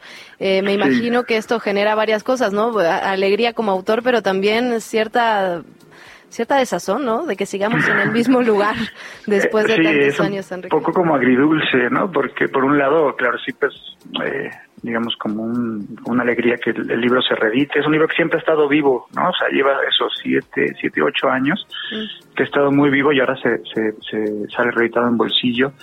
Y por un lado sí, ¿no? Digamos, este, me da gusto de que el libro, pues las ideas, lo que planteo, está vivo y está muy actual. Pero por otro lado, pues es como agridulce porque es un libro que, que piensa justamente la condición de precariedad, la vulnerabilidad de los migrantes y de cómo vivimos una época de intolerancia, de barbarie, de crueldad hacia ellos o de indiferencia, ¿no? O sea, esa idiotez que hablo es- no, es, no, es, no es la de la Real Academia de tonto o de ignorante, sino la idiotez un poco en el sentido griego que era el- de los que solo piensan en sí mismos y no se preocupan por los demás, no les afecta lo de los demás. Entonces que esté actual, pues quiere decir que la tragedia está como está, ¿no? Como dices, como eh, cada día nos enteramos de cosas, este, historias ahí un poco horripilantes, ¿no? Ahora, hay algo de accidente en, esto, pero también hay algo de intención. Accidente lo digo porque también hablas del miedo y cómo el miedo suele movilizarnos en contra de nosotras y nosotros. Y esto a veces, de hecho, es aprovechado por ciertas fuerzas políticas que hoy podemos llamar neofascistas o de derecha que se valen de esta vulnerabilidad de ciertas personas para meternos más miedo y culpar, digamos, a quienes migran, a quienes están en situación de movilidad, de todos los males, en vez de afrontar la responsabilidad de estas cúpulas que nos han puesto ahí. Totalmente, ¿no? Eh, justo el, el libro eh, trata de confrontar eso, ¿no? O sea, la política suele movilizar este, el miedo y el odio, ¿no? O sea, simplemente hay que pensar en un sujeto como Trump, ¿no? Y su oda a los muros, a su beautiful wall, ¿no? A, su, a, su- a sus fronteras. Y, y, y esos discursos abiertamente xenófobos, racistas, son muy peligrosos porque impulsan a la acción, ¿no? O sea, mm, no me asusta Trump o Bolsonaro, sino los millones de personas que votan por esos este, personajes, ¿no? Y entonces justamente cómo confrontar, digamos, ese, ese tipo de lenguaje eh, que criminaliza muchas veces a los migrantes. Pues en el libro lo que propongo es justamente otras palabras, ¿no? O sea, contranarrativas, ¿no? Este, justamente, ah, yo apuesto mucho por la imaginación, por la lectura, porque pues si, te pones a pensar la imaginación justamente la facultad para hacer presente lo que está ausente, es decir, es la que nos permite cruzar esas fronteras, que nos esos esos muros y nos permite identificarnos muchas muchas veces, por ejemplo, con lo que pasa una una migrante de Guatemala o de Honduras al cruzar por este país, ¿no? El infierno que es. Enrique, por ahí, eh, digamos, cuando se habla de los retos que tenemos por adelante como humanidad, pues se habla de inteligencia artificial, de la conquista de Marte, ¿no? Todo parece así como que tenemos, eh, pues, cosas muy espectaculares en el frente, momentos estelares, dirían por ahí en la humanidad. Y tú dices en la introducción de este libro que uno de los principales retos es más bien una política, una ética y una estética que permitan aproximarnos entre extraños. Olvídate de salir del planeta y de hablar con máquinas, ver a la persona de al lado. Sí, que habrá que empezar por, el, por, el- por nuestro propio patio, ¿no? Y, y me preocupa un poco porque vivimos en una época donde el relato este, hegemónico, un poco del modelo neoliberal es que celebra todos los flujos, ¿no? El de información, el de divisas, el de capitales, el de todo menos el de personas, el de mujeres, hombres y niños, que cada vez son más niños solos los que cruzan las fronteras, que simplemente cruzan para buscar una vida menos mala, ¿no? Ahí estamos como en la Edad Media, ¿no? Con los muros, con las boyas, con las rejas, con los centros de detención y, digamos, mm, preocupa, ¿no? O sea, preocupa esos estados amurallados un poco, porque son, eh, ya vemos que no, no detienen, o sea, lo más hacen eh, más trágico los desplazamientos, o sea, no se detiene así la migración, ¿no? Eh, simplemente buscan un rédito político, por eso cada vez que hay pantallas siempre salen los grandes discursos de muros y de, eh, de todo esto, y la meditación simplemente prueba tecnología en los cuerpos de las mujeres y hombres migrantes que drones, este reconocimiento facial, que después es un gran negocio, ¿no? Enrique, me quedé pensando en esto que decías del lenguaje. Tú tienes eh, una amplia trayectoria, digamos, en el cambio académico, pero también eh, en medios de comunicación. Y en ese sentido, ¿qué responsabilidad tenemos los medios de comunicación de cómo contamos estas historias? Porque inevitablemente van a ser, tú lo dices muy bien, ¿no? Aumentan los muros, aumentan las trampas, las boyas, lo que sea. Y sin embargo, esto de ninguna manera hace que los migrantes dejen de moverse. Lo que hacen es que lo hagan de forma mucho más peligrosa. Eso significa que las historias estarán en los medios de comunicación. ¿Qué responsabilidad? ¿Cómo las contamos? Pues para empezar a reconocer las historias que importan, ¿no? O sea, por ejemplo, y dejar de usar palabras, por ejemplo, metáforas, porque se usan, digamos, tipo oleada de migrantes, mm. invasión, eh, tsunami, ¿no? Este, como, eh, digamos, todo eso predispone a la acción, ¿no? Son, son, es un repliegue. Entonces, justamente buscar historias, a mí me interesa mucho, en el libro está repleto de historias pequeñitas, testimonios, cuestiones en películas, documentales, que nos permiten justamente ponernos en el lugar del otro, ¿no? O sea, este, en una época donde nos, eh, hay una oda del, muro, justamente la imaginación es lo que nos permite salir, saltar, ¿no? Ser quien no somos. Aparte nos encanta ser quien no somos, ¿no? Desde niños nos disfrazamos en carnaval, en en Día de Muertos, Halloween, digamos, este, entonces eh, es aprovechar, como que siento que no aprovechamos nunca, llámela democráticamente o emancipatoriamente, esa posibilidad y esa curiosidad que tenemos natural por ser quien no somos. Entonces, una buena historia eh, que nos ponga en situación de un migrante sirio, de, haitiano, venezolano, por lo que pase por nuestro país, este, que ahora sí nos quita un poco nuestra hipocresía y nos vincula más a ellos, ¿no? Hablábamos en estos micrófonos hace poco con otra autora, con Marcela Turati, que hablaba de la importancia de incomodarnos. De repente parece que en estos tiempos todo el mundo quiere leer Harry Potter, digo con todo respeto a esa obra y lo que sea, pero nos hace falta incomodarnos para que las cosas empiecen a cambiar fuera de las páginas también. Totalmente de acuerdo con, Marcela, incluso descolocarnos, ¿no? O sea, ser quien no somos, ¿no? O sea, siempre estamos, dice tú mismo y todo esto, pero yo diría también ser muchos de otros y buscar justamente esta posibilidad de de empatizar, ¿no? De indignarnos por lo que por lo que pasa y por eso también ahora que hablas de Marcela Tugati, no sé, este Oscar Martínez, en el libro me detengo muchos periodistas, Alma Guillermo Prieto, justamente que nos permiten reconocer esas historias que no cuentan, que no importan, esas vidas que son como biopolíticamente un corte, ¿no? Hay personas que no se protegen, sino que se descuidan, ¿no? Entonces, poner buscar esas historias que nos ponen en relación, ¿no? Enrique, ya tenemos que ir cerrando, pero te quería preguntar, tú tienes, digamos, la experiencia de, de la migración de este lado, digamos, lo, lo has lo has investigado aquí en México, pero también en el, en el Mediterráneo, ¿no? Todo lo que está ocurriendo del otro lado del mundo. ¿Qué similitudes, qué diferencias encuentras en uno y otro?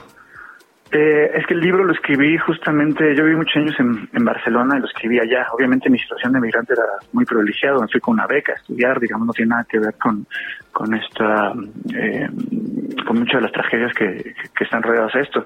Pero si tú lo ves, digamos, eh, el clima, eso que hablabas, ¿no? Esa ola neofascista que ahí viene, ¿no? O sea, otra vez, eh, digamos, este discurso de la extrema derecha que son expertos en movilizar el miedo y el odio. Entonces, justamente pensar cómo, ahora que decías de las historias, pues mover otro tipo de emociones, ¿no? Otro tipo de vínculos, ¿no? Este, incluso el que sentemos vergüenza por el trato que, reparamos a mucha gente, indignación, este, digamos, otro tipo de, emociones que nos aproximen, ¿no? Pues Enrique Díaz Álvarez, eh, te leemos en el traslado Narrativas contra la Idiotez y la Barbarie. Muchísimas gracias por platicar con nosotras esta mañana, que sea la primera de muchas. No, muchas gracias a ustedes y que tengan buen día. Y más reimpresiones, por supuesto. Un abrazo. abrazo. Te invitamos a seguir la conversación en redes sociales. Nos encuentras en TikTok, Instagram y Facebook como arroba que chilangos pasa. Y en Twitter desde la cuenta de Chilango, arroba chilango.com. Nuestra siguiente entrevista tiene dedicatoria. Ay, sí. Ay no. ¿Por qué hago el ridículo y tú no, Luisa? O sea, ya parece que soy alcohólica. Que... Tú fuiste la que dijo José José me hace pensar en a todo el mundo, menos a ti. Digamos, José José. No, a mí me hace pensar en karaoke. Fíjate. Por supuesto. José José es como la referencia de bueno, ya, voy a decir, un, pues ya, córtenme aquí, por favor. Hoy, sí, hoy no lo vamos a mal recordar porque son cuatro años de su muerte. Entonces, bueno, un abrazo a Clavería, ya decíamos, que seguramente le está festejando por allá. Pero eh, volviendo a la entrevista, ayer hablamos de cifras de matrimonio, Luciana, de eh, cuánta gente se está casando, cuánta gente dejó de casarse en la pandemia o se casó más en la pandemia, cuántas se divorció, eh, cuántas están apostando por otro tipo de figuras y ¿Por qué importa eso? ¿No? ¿Por qué estamos hablando de eso? Digamos, hay obviamente un marco legal por, digo, por supuesto amor, pero también implica un marco legal que hay que analizar. En efecto, también ayer se va a conocer después de que nosotros platicábamos sobre el tema de los matrimonios, que aumentaron los divorcios en la última década. Esto también lo dio a conocer el INEGI en los últimos días. Durante el año pasado se registraron 507.052 matrimonios y 166.766 divorcios. Eh, esta estadística evidentemente está hablando de los cambios en los últimos años y también el impacto que tuvo la pandemia, esto lo platicábamos, el impacto de los juzgados cerrados durante mucho tiempo, que también tuvo un impulso para los años posteriores. Es muy interesante poder analizar, digamos, lo que viene siendo la data, como se llaman, los datos completos de este asunto, justo para saber, a ver, la gente se está divorciando más porque es más fácil, ¿no? Ya no tiene uno que pelear y argumentar, ya hay como trámites mucho más simplificados. Incluso la sociedad lo ve mejor, ¿no? Ya no hay tanto estigma. Sí, sí, gente, ¿no? Digamos, o sea, creo que hay muchos datos que vale la pena analizar. Y lo que decíamos también, se está empujando un poquito más la edad de uniones, eso también habrá que ver, pues, por qué. Eh, también ya se permiten, digamos, cosas que, digo, el matrimonio debe haber sido un derecho para personas, no para parejas hombre y mujer, ahora es para literalmente personas. ¿Cuánto de esto ha permeado verdaderamente en la sociedad? Hay un montón de temas que nos gustaría platicar un poco más adelante con Cristela Arellano, que es la directora del Registro Civil aquí en la capital. Dejamos ese asunto entonces pendiente. Si usted tiene alguna duda que quisiera preguntarle a esta funcionaria, háganosla llegar a través de nuestras redes sociales porque vamos a estar platicando con ella un poquito más adelante. Sin lugar a dudas, lo que está cambiando es la sociedad entera. Veíamos también ayer una de las notas que, bueno, un, poco se la tomaban en chiste, pero lo cierto es que es interesante porque la Corte, la Suprema Corte de Justicia de, la Nación aceptó el recurso de revisión respecto a la situación legal del matrimonio en México, justamente de su definición porque fue catalogada como discriminatoria por un juez en Puebla porque no deja espacio para que las relaciones poliamorosas sean legalmente aceptadas. Se habla literalmente de dos personas. Esto ya está llegando a la Suprema Corte de Justicia.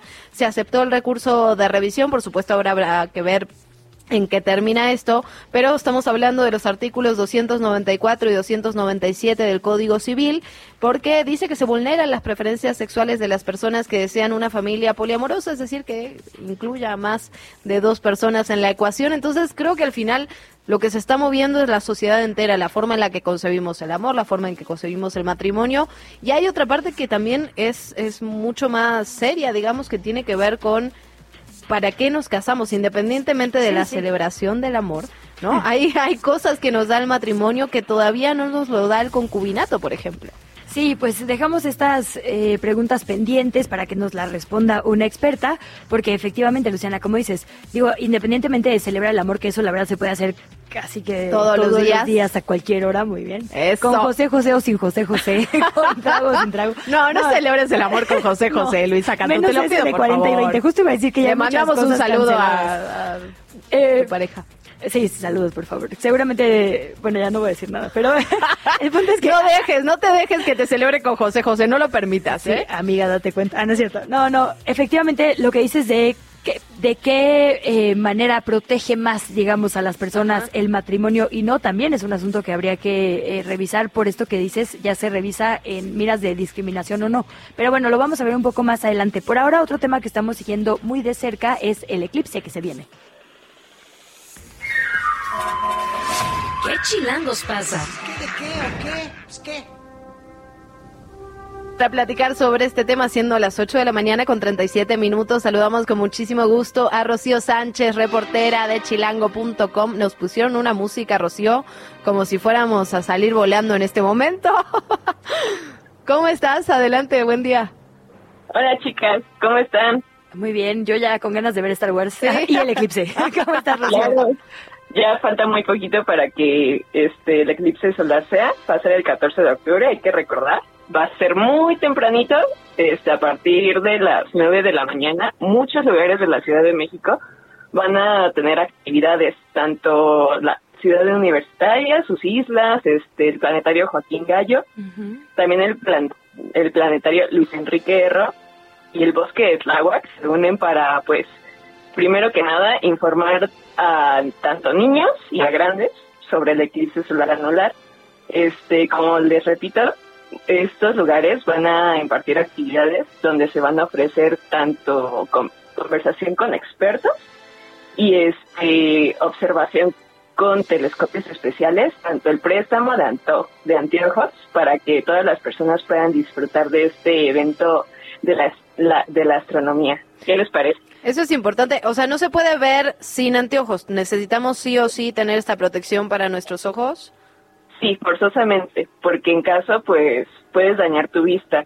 Este, hay, pues, como la radiación del sol va a ser intensa, pues puede a lo mejor que quedes con un tiempo de ceguera. Entonces, es, por eso es muy importante que sí, que se use en este tipo de anteojos este, para evitar todas pues esas cosas, ¿no? Que te puedas quedar sin vista un ratillo, cositas así. Me encanta que siga Odisea del Espacio así, atrás. Perdón, este, este, bueno, eh, regresando, perdona, eh, nos decías, eh, Rocío, de las diferentes posibilidades que tenemos para ver este eclipse, ¿a qué hora empieza? O sea, ¿cuál es como la recomendación mejor? Porque uno como que se imagina que debe ser en la noche, pero ¿a qué hora exactamente? y, cómo saber, digamos, si hay que registrarse, si nada más puede uno llegar a cualquiera de estos cinco puntos? ¿Qué, ¿Cuál es el ABC? Ok, primero, este, no va a haber registro, puedes llegar. Ahora sí que van a tener, todas las personas interesadas van a tener que llegar temprano, a partir de las 9 de la mañana a estos lugares que ya mencioné. Y en sí el eclipse va a ser a partir de las 12.50 para terminar, o más bien para que esté en su punto máximo a las 11.09 horas. Según datos de la UNAM, va a tener una duración de unos cuatro minutos. Y eso sí, vamos a recordar que aquí en la Ciudad de México, este, el eclipse se va a ver solo a un 69.78%, ya que no estamos en un lugar específico donde se va a poder captar este anillo de fuego. El anillo de fuego, pues se refiere a que la luna se interpone ante el sol y crea este, pues esta luz alrededor de él. Bueno, pues saliendo de qué chilangos pasa, nos iremos entonces a ver dónde podemos disfrutar de este eclipse. Rocío Sánchez, como siempre, muchísimas gracias. Te seguimos, te leemos en chilango.com. A ustedes, muchas gracias. Bonito día. La entrevista. Planteábamos un montón de dudas sobre el matrimonio, no necesariamente amorosas, sino legales, y por ello ahora sí agradecemos muchísimo la presencia en este espacio de la directora del registro civil, Cristel Arellano. Bienvenida, directora, ¿cómo está? Muchas gracias por tomarnos la comunicación. Hola, buen día, bien, gracias. ¿Y tú? Muy bien, muchísimas gracias, directora. Les saluda Luciana Weiner junto a Luisa Cantú.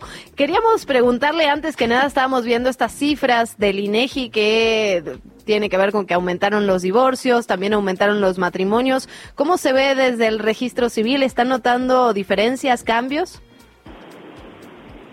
Eh, pues derivado de las campañas que hemos tenido de matrimonios de, colectivos gratuitos, el número de matrimonios este año ha aumentado respecto a otros años, porque justamente se otorga la gratuidad de este servicio a todas las personas, particularmente a los grupos de atención prioritaria, que no pueden erogar o realizar el gasto, el pago correspondiente al matrimonio. Ok, hay más matrimonios, pero lo decíamos, el INEGI también reporta más divorcios. ¿Cuánto están durando los, los matrimonios? Es decir, una vez que se casa la gente, ¿existe ese dato? ¿Cuántos eh, duran mucho tiempo? ¿Cuántos se acaban luego, luego? Eh, nosotros eh, realizamos el divorcio administrativo y en tema de divorcios jurisdiccionales lo realiza el Poder Judicial. Respecto al, al rango de duración por divorcio administrativo va desde un año hasta los cinco o diez años después de que se realizó el matrimonio. Eso es, digamos, una franja bastante amplia, directora. También preguntarle por otro de los de las dudas que teníamos aquí desde la cabina, ¿cuáles son las diferencias legales, sobre todo de protección, pensando eh, en las parejas, tal vez en los hijos, en las hijas, que tiene entre, qué diferencias hay entre un matrimonio civil y un concubinato, por ejemplo? ¿Para qué me caso, pues? Claro, el matrimonio genera derechos y obligaciones para ambas partes que se deben ejercer de manera recíproca conforme a la normatividad vigente. Además que genera derechos relacionados con temas sucesorios en caso de que alguna de las personas fallezca y establece un régimen patrimonial respecto a los bienes adquiridos durante el matrimonio conforme a la voluntad de ambas partes, lo cual no sucede en el concubinato respecto a un régimen patrimonial de los bienes y respecto a un tema sucesorio. A ver, otra vez, entonces, si alguna de las dos personas muere, eh, de la pareja, digamos, y están casados, automáticamente pasan a la pareja. Si no están casados, pero viven en concubinato hace muchos años, ¿no? Automáticamente no, se tendría que hacer un procedimiento jurisdiccional porque hay otras personas que pueden reclamar eh, la sucesión. Aunque haya hijos, por ejemplo, perdón. Sí, los hijos automáticamente lo hacen, pero eh, se tendría que acreditar efectivamente el concubinato si es que no existe una constancia. Actualmente el registro civil evite una constancia de concubinato, es un trámite gratuito y eso facilita muchas muchas de las cosas. Sin embargo, cuando no existe esta constancia de concubinato, por lo regular el juez hace una valoración y hace un estudio para ver si efectivamente se acredita esta situación, porque hay que resaltar que el concubinato no cambia el estado civil de las personas, solamente el matrimonio. Y en ese sentido, cuando hablamos de, digamos, de patrimonio, hay diferentes formas de contraer matrimonio civil, es decir, con bienes mancomunados, con bienes separados, o eso ya no es así. Sí, correcto. Las parejas eligen el régimen bajo el cual desean contraer matrimonio, que puede ser sociedad conyugal, eh, separación de bienes o en su caso un régimen mixto. ¿Y qué significa cada una? ¿Nos podría ayudar con eso? Sí, en el caso de separación de bienes implica que los bienes adquiridos durante el matrimonio corresponden a la persona que los adquirió, es decir, cada quien se va a quedar con lo que compró durante el matrimonio civil.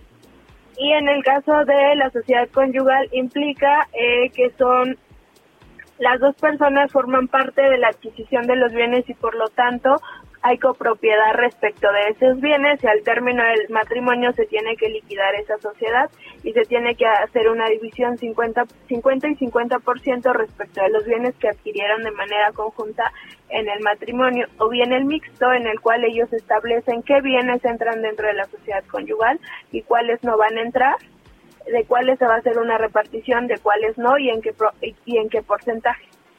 ¿Qué hay de temas, por ejemplo, de salud o de seguridad? ¿Hay alguna diferencia si, digo, toco madera, pero mi pareja y yo chocamos, por ejemplo, si estamos casados eh, o en concubinato, ¿hay alguna diferencia sobre las decisiones que pueda tomar cada uno? Eh, ¿hay, ¿Hay algo, digamos, en esta materia que importe?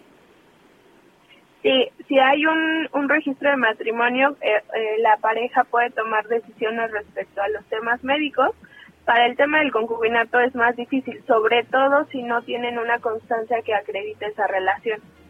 Por eso eh, preciso que es importante para este tipo de situaciones contar con una constancia en el caso del concubinato, pero sin duda el matrimonio es sumamente importante porque genera todos los derechos y obligaciones respecto a cualquier situación médica de la pareja. Directora, hace muy poco me, informé de, una actualización que me parece fundamental para nuestro público y tiene que ver con el acta de soltería. Ustedes le Pobre público, ¿por qué les echas la culpa? Así, información que cura en este momento, directora, ¿para qué sirve? ¿Cómo se pide? ¿Cómo demuestro que soy soltera, soltero? ¿Y para qué sirve, no? Sí, no, no es como tal un acta de soltería, es una constancia de inexistencia de matrimonio. Ah, no es lo Esta constancia eh, se emite una vez que se realiza una búsqueda en el sistema informático del registro civil para identificar si una persona cuenta con un registro de matrimonio. Mm. En caso de que no cuente con un registro de matrimonio, en la constancia se va a precisar que en la base de datos no existe un registro. En caso de que se localice, se pone en la constancia que sí se localizó con quién está casada la persona y los datos registrales del acta. Okay. Y en caso de que esa, ese registro de matrimonio ya tenga una anotación de divorcio, también se precisa en la constancia que existe un registro, no obstante aparece una anotación que establece la disolución del vínculo matrimonial. Varias eh, preguntas más, eh, perdón directora, pero como comprenderá es un tema así importante para, para mucha población. El, el tema de concubinato y, por ejemplo, derechos de seguridad social, entiendo que ya hay un reconocimiento también importante a esto. Y también preguntarle por algo que, que decíamos ahora, eh, que, que, analizará la Suprema Corte, el tema de con cuánta gente me puedo casar, lo digo por esto del acta de soltería. ¿Existe la posibilidad de casarse con más de una persona con un amparo? Es decir, ¿sí es algo que ya podríamos estar viendo a partir de esto de Puebla? Eh, actualmente el Código Civil de la Ciudad de México establece que un impedimento para contraer matrimonio o incluso para solicitar una constancia de concubinato es tener un matrimonio previo. Mm. Okay. Entonces no, no se puede realizar porque es un impedimento. Hasta ahorita ninguna persona ha promovido un amparo respecto a quererse casar por segunda ocasión. Entonces no, no tenemos como ningún antecedente en la Ciudad de México y conforme a la normatividad no lo podrían realizar. Cuando hablamos de infancias, directora de niños, de niñas, de hijos de la pareja, ¿qué cambia en un concubinato versus un matrimonio? Pienso también, por ejemplo, en hijos que no sean de, de ambas de ambas personas, ¿no? Que pertenezcan a una relación previa, etcétera. ¿Cuáles son las diferencias en ese campo? Eh, en este campo, eh, los hijos que nacen dentro de concubinato o dentro de matrimonio se tienen como tal o se entiende que son hijos de ambas personas. En ese sentido se generan pues los derechos de filiación correspondientes. No obstante, si hay hijos o hijas eh, que se tuvieron con anterioridad a esa relación, si la otra persona no aparece en el acta de nacimiento de la niña o niño, no se genera una relación filial y por tanto no se derecha, no se generan derechos y obligaciones hacia ellos, salvo que se acredite que nacieron dentro del matrimonio, que en este caso no sería eh, la situación. En su opinión de experta, entonces, ¿vale la pena todavía casarse? Y le preguntaría un poco, la verdad, ¿en qué momento, digo ya quitando el tema amoroso de cuándo nos sentimos mejor o no, ¿en qué momento legal ya es importante, eh, pues sí, formalizarlo con un trámite?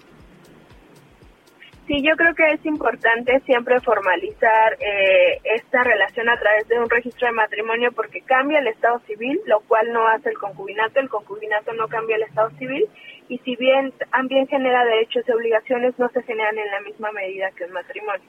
¿no? Hay todavía aún restricciones y por eso es importante, eh, incluso antes de eh, iniciar una comunidad de vida, que es el objetivo del matrimonio, de adquirir bienes y de incluso tener hijas o hijos, poder eh, darle certeza jurídica a esta relación a través de un matrimonio para que todos los bienes que se adquieran, así como las hijas o hijos que nazcan eh, como resultado de esa relación, pues tengan una certeza jurídica respecto a esta institución.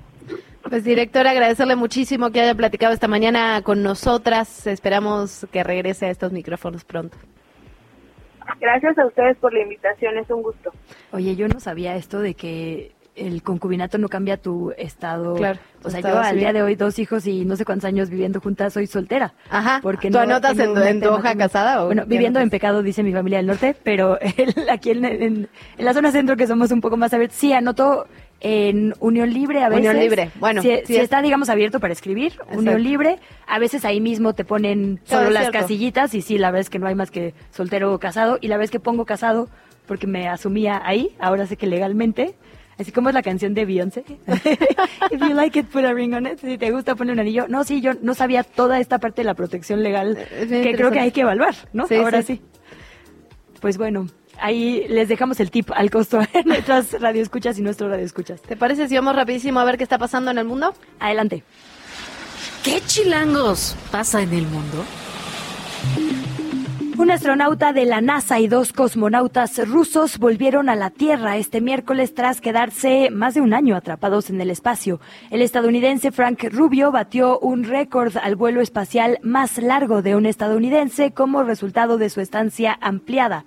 Los tres aterrizaron en una zona remota de Kazajistán y bajaron en una cápsula Soyuz enviada como reemplazo después de que su transporte original fue golpeado por basura espacial y perdió todo su refrigerante cuando estaba acoplada a la Estación Espacial Internacional.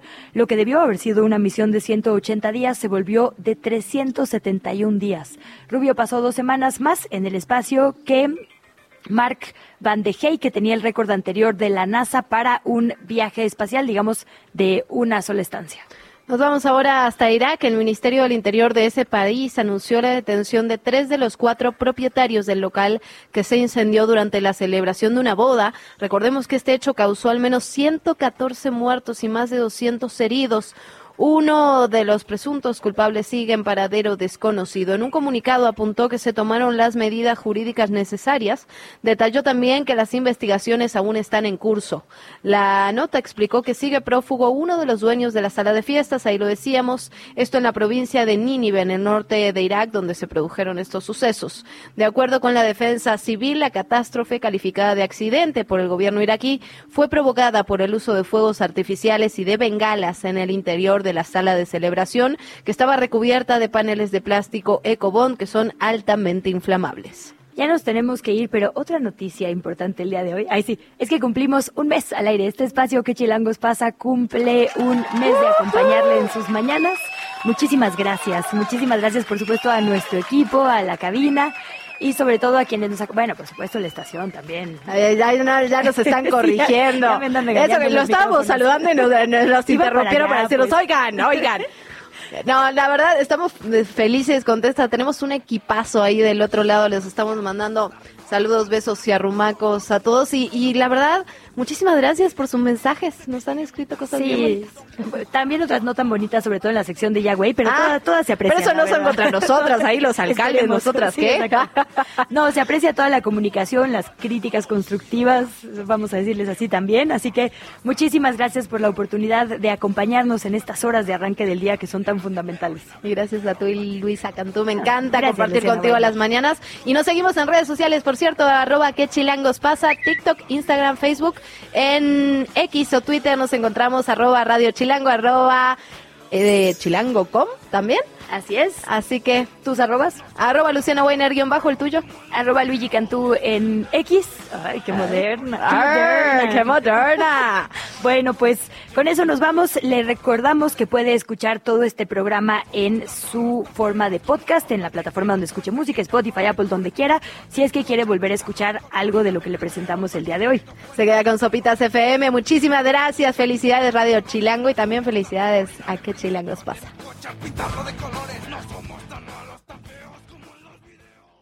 Esto fue ¿Qué chilangos pasa? Conducido por Luisa Cantú y Luciana Weiner. Una producción de Radio Chilango. Escucha un nuevo episodio de lunes a viernes en tu plataforma de podcast favorita.